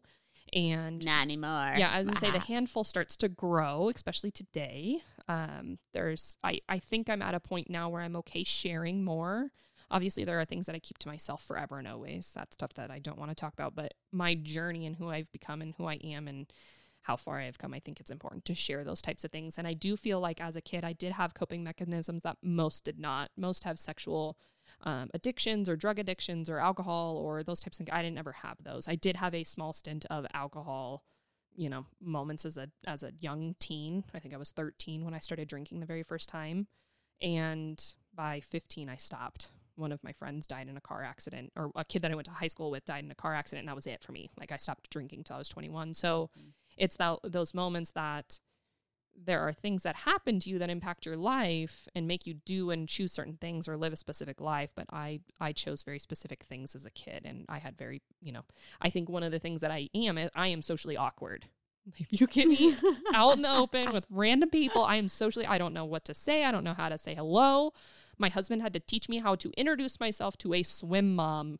to ask for a play date like we had Oh to like role play this like conversation because Yeah. i was always really quiet as a kid. I always was very, you know, to myself, very quiet and very, you know, not I don't I didn't really speak up a whole lot. I was a crappy reader. Like there were random things that I look back and I'm like, "Oh, I probably should have said something sooner and had all these things addressed." I did not, Yeah. and that's totally fine. And Well, and weird things that you wouldn't Yes. necessarily think went hand in hand. Yes, yeah, big time. Oh yeah, things that I'm like, Ugh, that's why that happens. Got it. And uh, it's with random things throughout the day, or you know, you know, not every single day is the same, but you know, there's always things. And I wanted to seek help and get help for myself. So as I started to reach out and I started to seek help for myself, I started to become more and more. Mm, empowered by who I was as a person and able to share specific things. And that's why I think I am able to share what happened to me today and talk about it a little bit more than I was five years ago or even 10 years ago. 10 years ago, I would have denied it. So, like when you say that you started telling people, was Mitchell one of the first, or Yes. Yeah. okay, Yeah. Was there anybody that you had told prior to that, or no? He was like number one. He was actually number two. Oh, Who I told. I actually told somebody that I worked with first. Um, back in my old salon days. Yep, back in my old salon days. I told Oh. somebody in the break room that I was going to therapy and that I was going to start the, you know, start the process of healing myself and that I was starting to get closer to a point in wanting to share and she was actually the first person that I told and I will forever hold that person in my heart because she was able to hold and and carry that I won't I don't want to say burden but that that information she was able to hold and and be a space for me which I she was the first well okay I told somebody in like middle school and they laughed at me and made fun of me so I shut down forever after that until I was an adult obviously. And um they made fun of me and I was like oh my god I can't ever talk about it again tell anybody. Yeah. yeah, I can't tell anybody. So uh, educating your children to help with others if they tell you those types of things like go to your parent and tell them and seek help for that child. Like don't ignore them or make fun of them, you ridiculous children, but you know, whatever. Um, but this person like holds a very special place in my heart because I told them and they were able to respond in the way that was healthy, the way that you should have responded when somebody tells you that information. Like Yeah. gave a hug and cried with you and was the I shoulder feel to like cry I on know and- who this is. yeah, and uh, this person, I love this person forever and always. So, um, thank you, and you know exactly who you are, and I know you'll listen. And uh, Mitchell was um, the second person I did tell, though. I told him, you know, I'm going to therapy. I need some help, and How did he take it? um, he took it. He obviously took it w- well, I guess. Yeah. Um, it was. It's obviously a really difficult conversation to have. Um, he didn't really have a whole lot of questions, which was good because I don't know how I would have like. Were you married at the time? Or? We had just gotten married. Yes, Okay. yeah, it was just a little bit after we got married that I told him, and I. I'm only sad that I didn't tell him when we were first together. I think that would have been important to share that early on. And I just wasn't in a place to be strong enough to share that with him. And I am now, and him and I discuss it and how it affects certain things in our lives and and the day to day. And when I have a crappy day, I just look at him and I say, I just can't do it right now. And he says that's fine, and he gives me a hug. And I I, I do what Mackenzie needs to. If that's Mhm. going to therapy or if that's self care and whatever it is, he allows me to be that person. And I think that's I think that's what's support and and what's amazing is that that the person is there for you. But yeah, he was the second person I told. And Did he have any like um how come you didn't tell me sooner? No, I- no, thank goodness he did not, because I would feel guilty if he said like, "Why didn't you tell me sooner?" You know, like, and mm. obviously in like a nice way, like, "Why didn't you tell me sooner? I would have been Or here you're for you," or How whatever. come you didn't trust me to tell me? Yeah, okay. I'm so thankful that he didn't ever take it that way and didn't. He just, you know, said thank you so much for sharing. I really appreciate you, you know, being strong enough to share that and that he's always there for me. And you know, if I ever need anything or you know, he's that support system. He responded in that way. He responded in the way that they're supposed to respond with a hug and, you know, a kiss and a cuddle and a, you know, everything's going to be okay and I'm here for you and I'm here to protect you forever.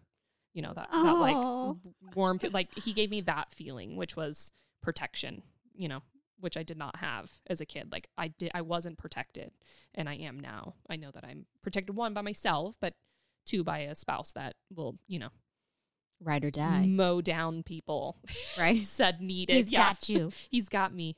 oh, that's so sweet. yeah.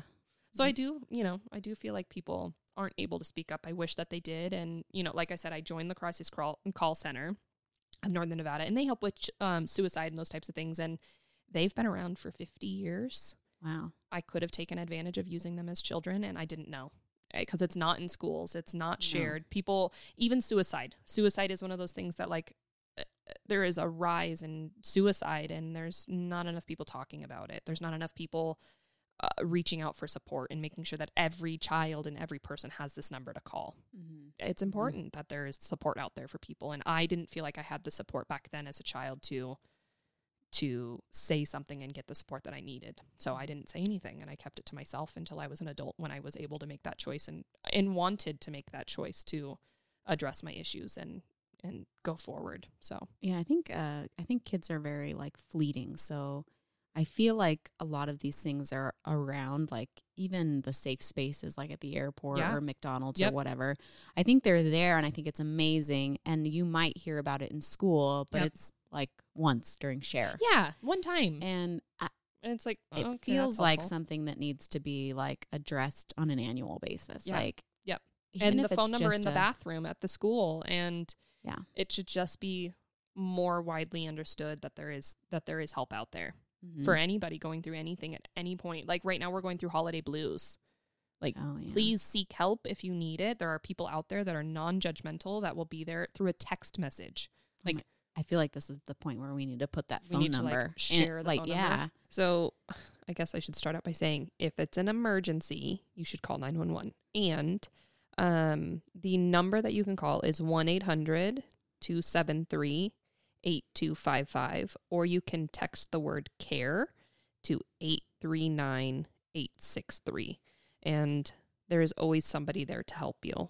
Um, and you should be heard and you should be taken care of and you should you should feel like you have a spot to be heard and to Mhm. have a conversation with somebody if something has happened to you. You should always feel like you have somebody to lean on and they are a really good starting point and I wish I would have had them when I was younger. Do you feel like there was anything like that happened in like in your in this experience you had that like Yeah. held you back from saying anything? Like like what was going through your mind that kept you from saying something? Because maybe if we talk about that, people will kind of recognize it in themselves Yeah. And and tell themselves to knock that shit off and tell Yeah. somebody. Um I- don't I didn't ever have that cuz a lot of people will say like oh it it especially when they're older and they've had these thoughts, you know, a lot of people like even if you watch like SVU, like the TV show Law and Order SVU, a lot of them will say like it was my fault or like feeling like it's their it it was on them and it was their choice and they had any any part in that decision and you did not. That was I think the part that um uh, me as an adult that's something that I battle with every day is not being able to make the choice for myself and Mm-hmm. I wasn't able to make the choice for myself back then and I I didn't feel like I had somebody that was protecting me that could protect me when I went and it was time to say something and I think that's why I didn't speak up is that I just kind of I thought I could manage it on my own and that it was totally okay and everything was fine and Mackenzie's got it. And I, even as a kid it's ridiculous to think that and say that but I think that now as an adult that I just I was like it will end at some point. It will end at some point. And that's what I kept telling myself and it it might Mm-hmm. and it and it doesn't for everybody. And you you have to take it upon yourself to make a decision that you get to that you get to make and you get to go reach out for help and go say like this happened to me doesn't matter how long ago it happened um was there like a feeling of like I'm, I'm trying to go back to Yeah. little girl Mackenzie of Yeah. like like shame like I can't tell anybody or um or fear like I can't tell anybody or, or something will happen it was totally probably both i mean especially with it being somebody so close mm-hmm. having that that thought of you know if you know this is where my mind goes your family being ripped apart. Mm I- do i mhm. want to be responsible for that?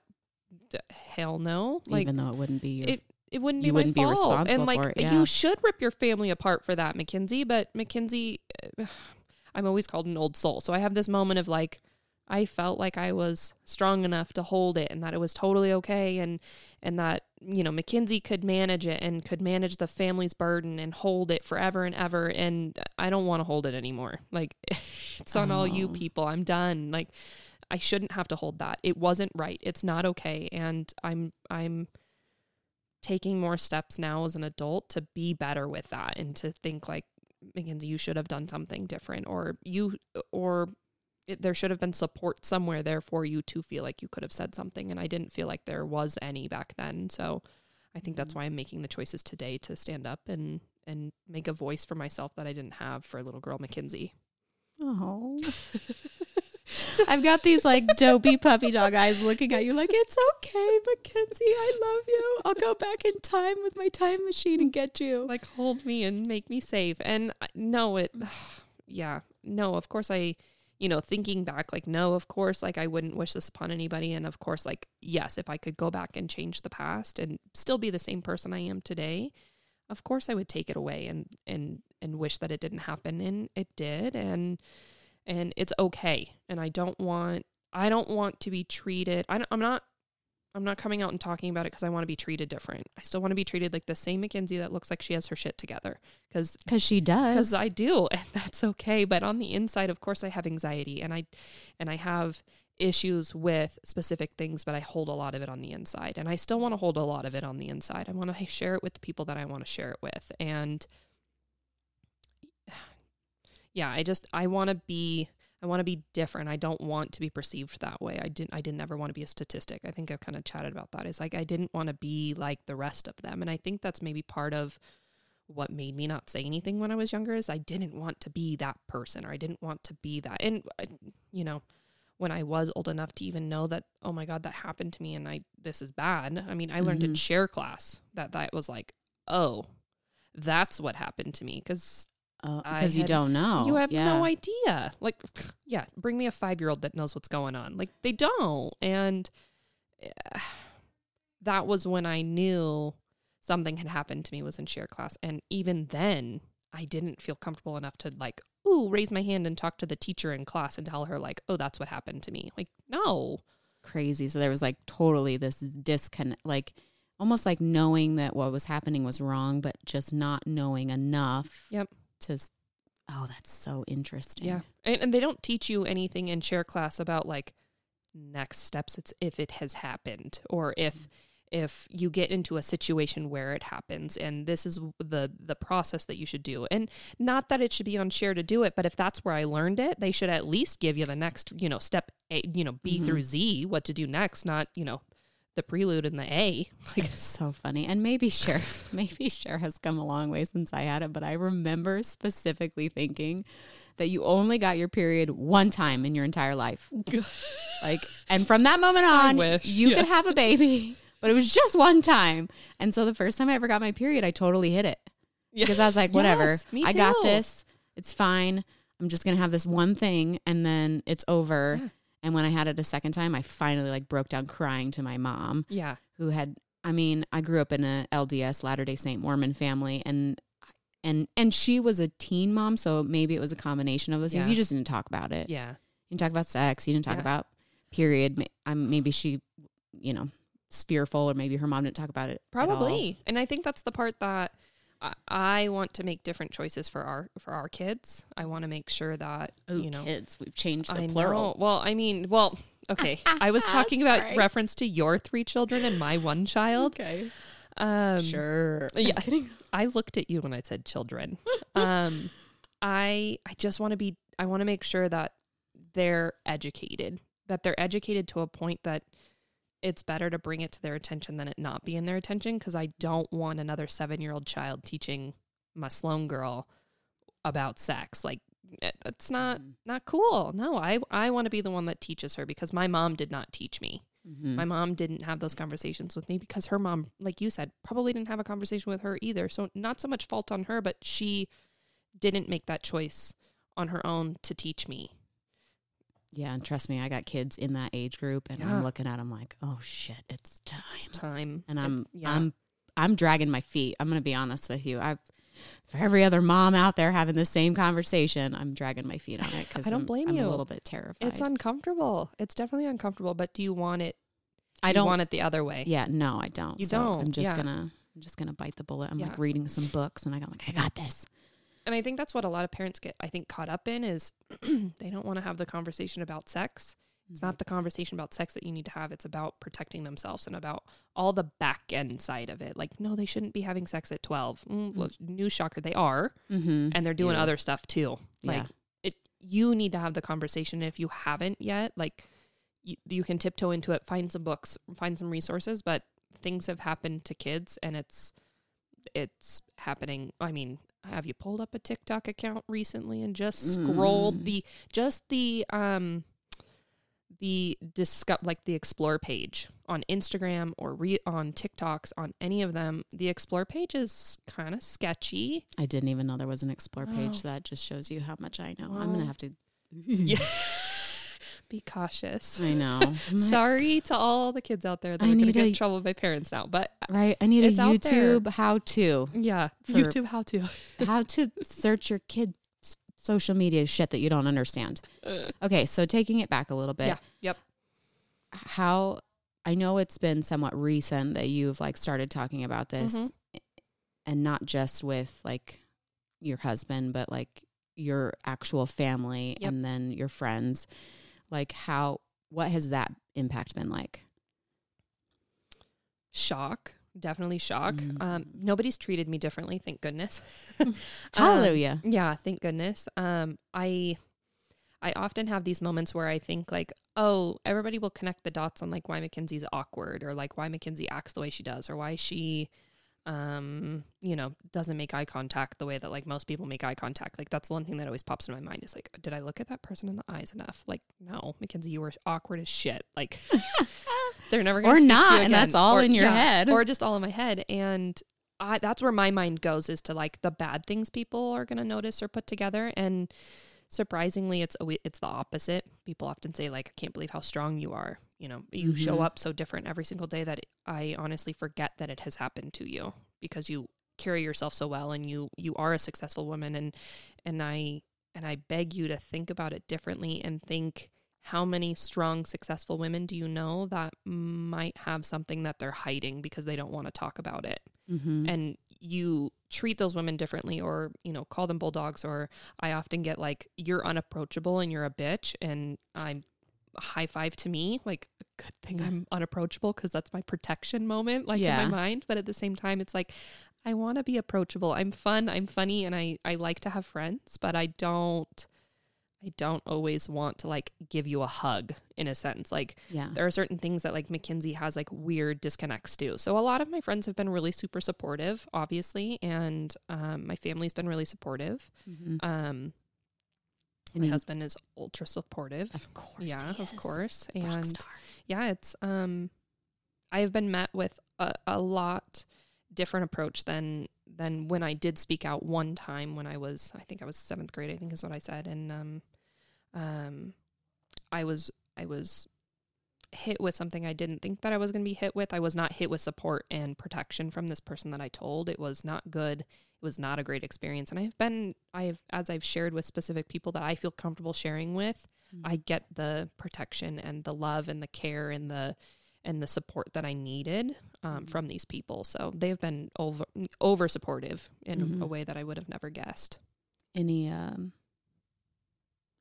negativity or anything like caught you off guard in telling people or I can't imagine that's easy for parents to hear. Yeah. Um there were a couple people I did tell that I didn't get the immediate response that I needed. I, and I will be completely honest, hearing that for the very first time It's probably shocking. It's freaking shocking. And my comment to every single person that I have said so far is I don't want you to change the way you treat this person.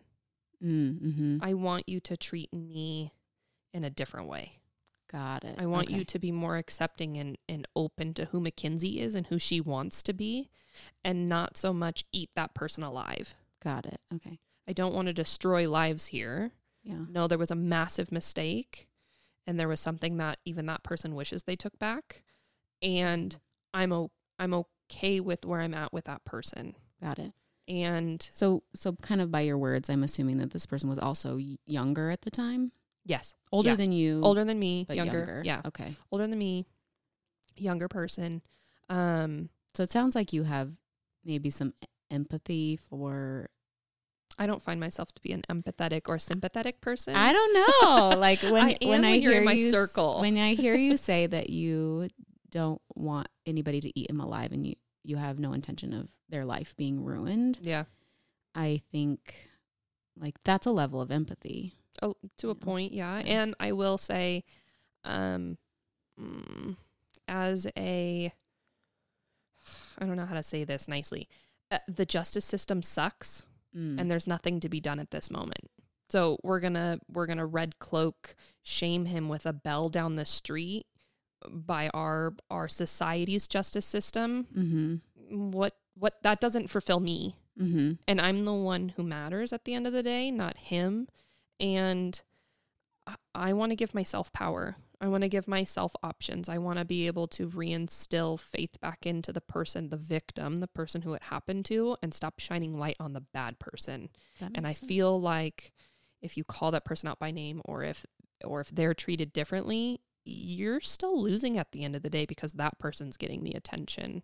Uh, So I not that that person shouldn't be quote unquote prosecuted for what they did or shouldn't go through something for what they did, but they don't matter. It's the person that it happened to that matters and finding out what they need and being a support system for them and really being there to help them rebuild their, rebuild however they need to be rebuilt, I think is what's more important at the end of the day. Mhm.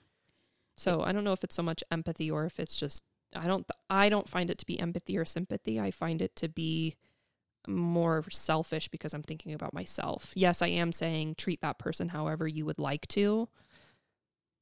But I feel like it comes back to me and being selfish and, and thinking more about myself than than them. I don't think that's selfish. I think that's like self, maybe self preservation. Yeah. I don't know Could be that, I find it selfish. Yeah. I just think it's interesting the way that you worded like the like initially saying like don't blow that person up just Yeah. focus on me. just focus on me yeah and the focus should be on on me Uh, not yeah. on not on them and i think that's why i approached the conversation that way and and told them what had happened and then said i'm not going to think of you any differently if you treat them differently because it doesn't empower me at all it doesn't Mhm. empower me for you to stand up for me like yeah.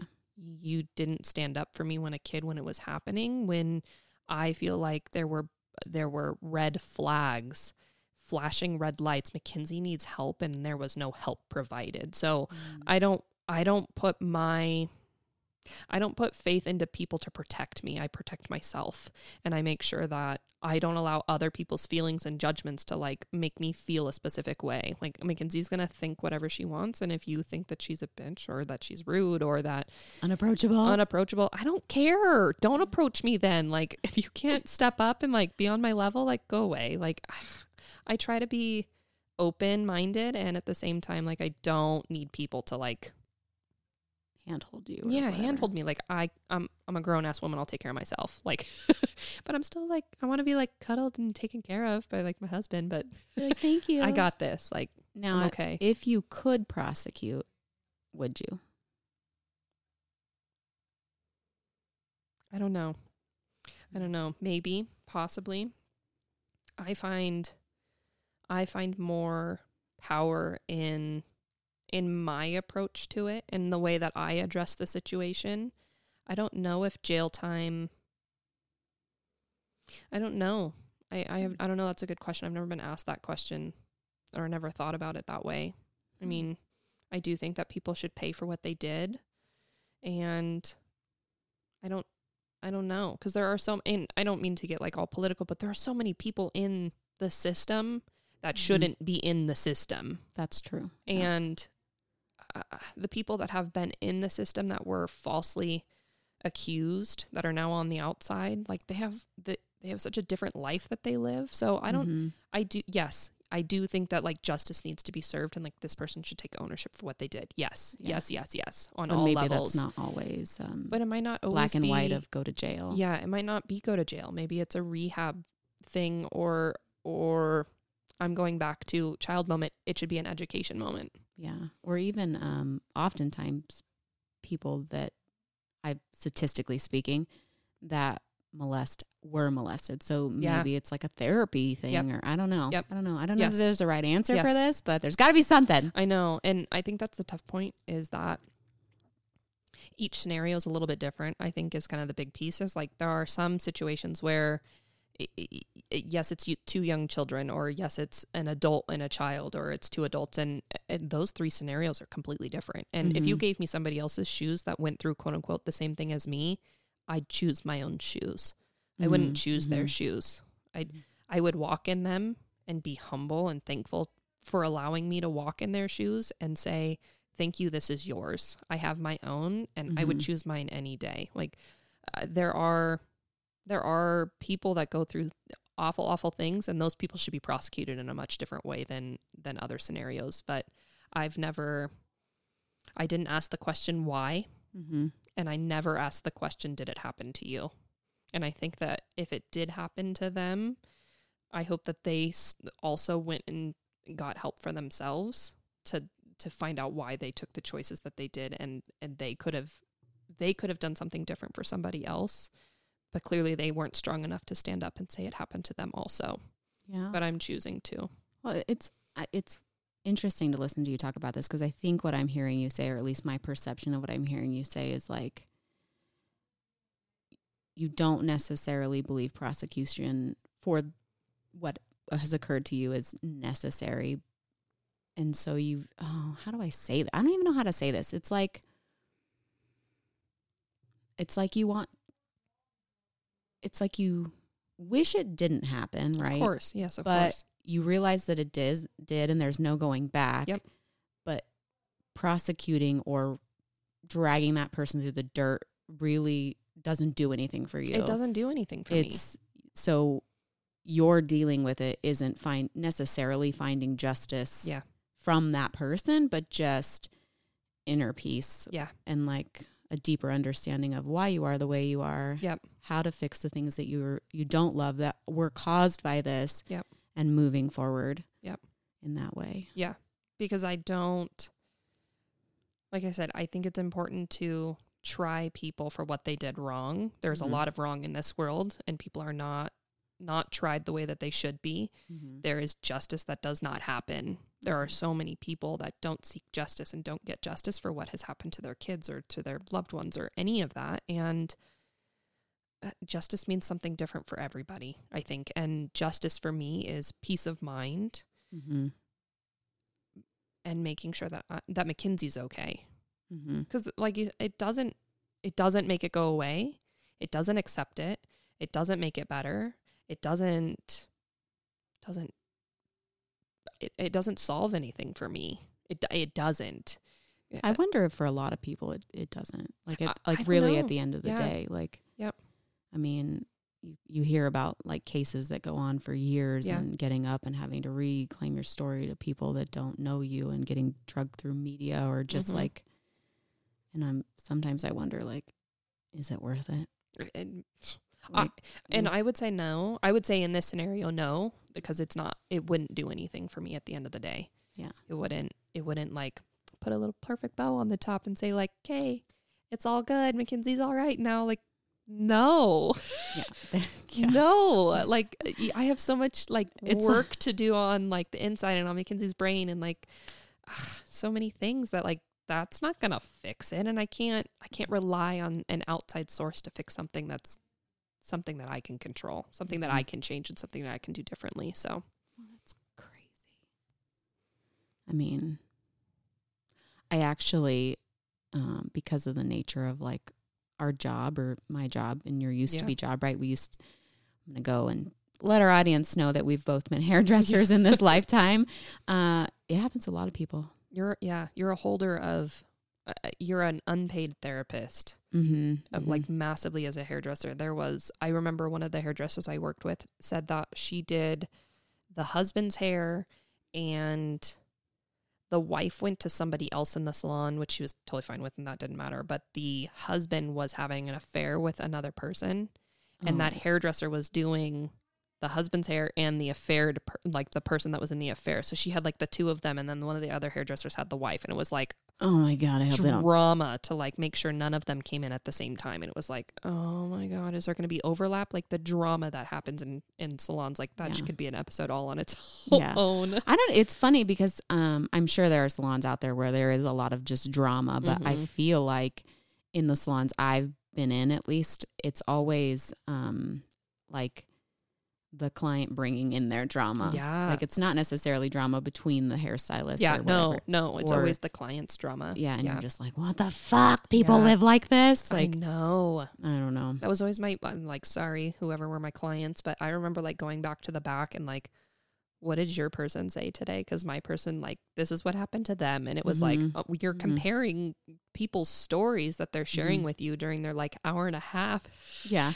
Well, and- therapy session with you, but it's funny because I, I feel like we're telling like dirty hairdresser secrets, but you almost need to. yeah, Because well, you can't sh- hold that. No, you cannot hold like that. you need your own therapist for your like hairdressers need therapists. Yes. Like so you're going in back and you're like, this is what just happened. Yeah, like you can't hold that. That's too much. No. I there was I had a client that um kind of uh, just she shared stuff with me and I was like I don't like it was stuff that needed to be turned into said authority. Somebody needed to Oh. know and she took her own she you know, she did take her own um steps in like addressing all these situations and everything, but holding on to that for her, I was like uh I'm not strong enough for this. Like Yeah. I don't they just like word vomit on you and you just hold it and you just give them a hug and then you say I'll see you in 6 weeks. yeah. Yeah. You almost have to let it go at the door. Yeah, you do. It- Which, yeah. I mean, you had mentioned earlier in the podcast that um, somebody did that for you in Yeah. the salon. And Yes. so, Or the salon will always have like such a special heart, such a special place in my heart because of that. Like, yeah. yeah, always. Yeah, there's just something about that damn like a building full of a bunch of women Yeah. doing hair and touching people. I really think there is something to not just talking to people and having that ability, Yeah. But touching them. Yeah. It's like, Like having that yeah, it- full like it's a whole nother connection with people. yeah. If zero is I'm not talking to you at all and I've like turned my back on you, and ten is like I'm going to tell you all my dirty little secrets. Yeah. like sitting in your chair is like seven, and putting your hands on them is like nine. Yeah. Like It's coming out. Yeah. yes. it's crazy. They're going to tell you everything. yeah, All know. their dark little secrets. lots of comfort. Well, um, I'm gonna wrap this up because I got to get one of my babies. But um, I wanted you to talk a little bit about your blog before we hopped off, and um, and your uh, real estate business with your husband. Um, so I journaling was always my outlet. Mm-hmm. That was always my way of, um, I guess, holding all my information and not really holding it. I would journal. So I've always kind of had a had a want for writing altogether. So I do have my own blog. I, it's for Motherhood Measure, and um, I write about and I'm making more steps in my life to being more open and happy to share more things in life. But for right now, it is all about travel and our our way of travel hacking and how we live our life and how we do fly first class with lie back seats with our two year old and how we accomplish that. Like we like to share that because it is accomplishable by it, it really is accomplishable. I want it to I want it to be easy for people to think about and obtain in life. Um I I talk about, you know, finances and I talk about being a mother and I talk about eating healthy and being healthy. and cooking, right? And like you are cooking, like yeah. this fan secret fantastic I cook, am, aren't yeah. you? Yes, I love the kitchen. Um, the kitchen, if you ever come to my house for a dinner party of any sort, I will not let you do the dishes, even if I've slaved for hours on cooking, because I'm a freaking psychopath about how the dishes go in the dishwasher and how the pots and pans get cleaned and how the sink gets cleaned. So I'm a little bit of a like a neurotic person when it comes to the kitchen, but I absolutely love and have a passion for cooking. I do not follow recipes. I will print out a recipe and then I'm like, oh, that sounds good. Starting base, I'll use the chicken out of this. And then like from there, it's like Mackenzie's own creation from there. Um, I can't wait to come over for dinner. Thank you so much for for inviting, me. Yeah. Anytime. Um, so I talk a lot about you know eating eating good food that's healthy, and Mhm. you know not everything has to have like mayonnaise and cheese and milk in it and heavy cream. It there- Condensed you can do yeah soup. yeah you can definitely do substitutions and um, make a meal that used to be delicious as a child into something that's delicious as an adult and it's good Mhm. for you heart health is really important to me and just health altogether um, so i do blog a lot about just lifestyle stuff over on for motherhood measure and a lot about the community too. Um, community kind of transfers in between my my personal blog and my and our work blog. Mhm. um, the community is something that's really important to us, and having events and being able to go to events and um, just having knowledge of uh, no, you are not buying and selling right this second, and you might sometime in the future, or maybe you won't. Maybe you'll buy an investment property or you'll buy a second home. I want you to be knowledgeable in your choices and your options. Mhm. Um, even like this past year, you may not have wanted to buy a house, but refinancing your house was a really good idea oh, I so did. we Yeah. shared a lot about refinancing and why it's important and what you could do with your equity that you have in your home, even if you bought two years ago. So we share a lot of just helpful, useful tips for you to make the right decision for yourself when you are ready for you and your family. Um, Well, and you're doing like the 12 days of. we are. We're doing 12 Reno? days of living local right now. Oh, I love Um, that. so we're spotlighting. Um, we used to do business spotlights all through the pandemic, and before that, we did it a little bit differently. We did one a month, is what we used to do. Uh, we used to do a um, video with them, and then like a full blog post about them. And um, more recently, we've started to spotlight more businesses and a little bit different. Um, we'll still do the videos and the blog posts the way that we did, but right now we're doing 12 days of living local on our social media and.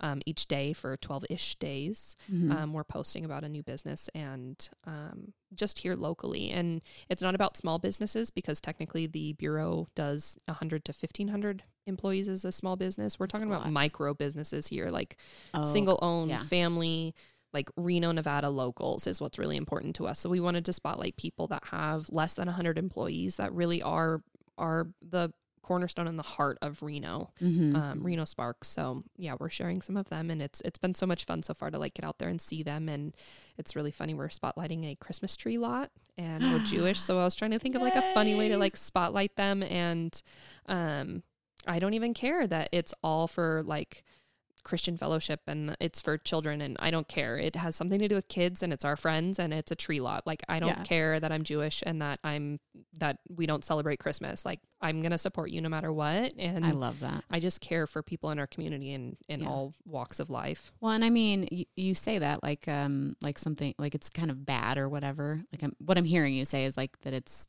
wrong or bad that you might be Jewish and so Yeah. you're you know supporting this Christmas tree lot. Yeah. But what really I hear is like this is somebody else that in a different way really cares about the community. Yep. Um, the Fellowship of Christian Athletes, I believe, if I'm speaking about this correctly, is a group of pastors that like seek out athletics to bring people to God. Yep. Um, because everybody that goes to church already knows about him. Yeah. Um, and so this is their way to get, like get into the community and serve kids. Like even if Yep. even if these kids don't end up going to church, just Yep.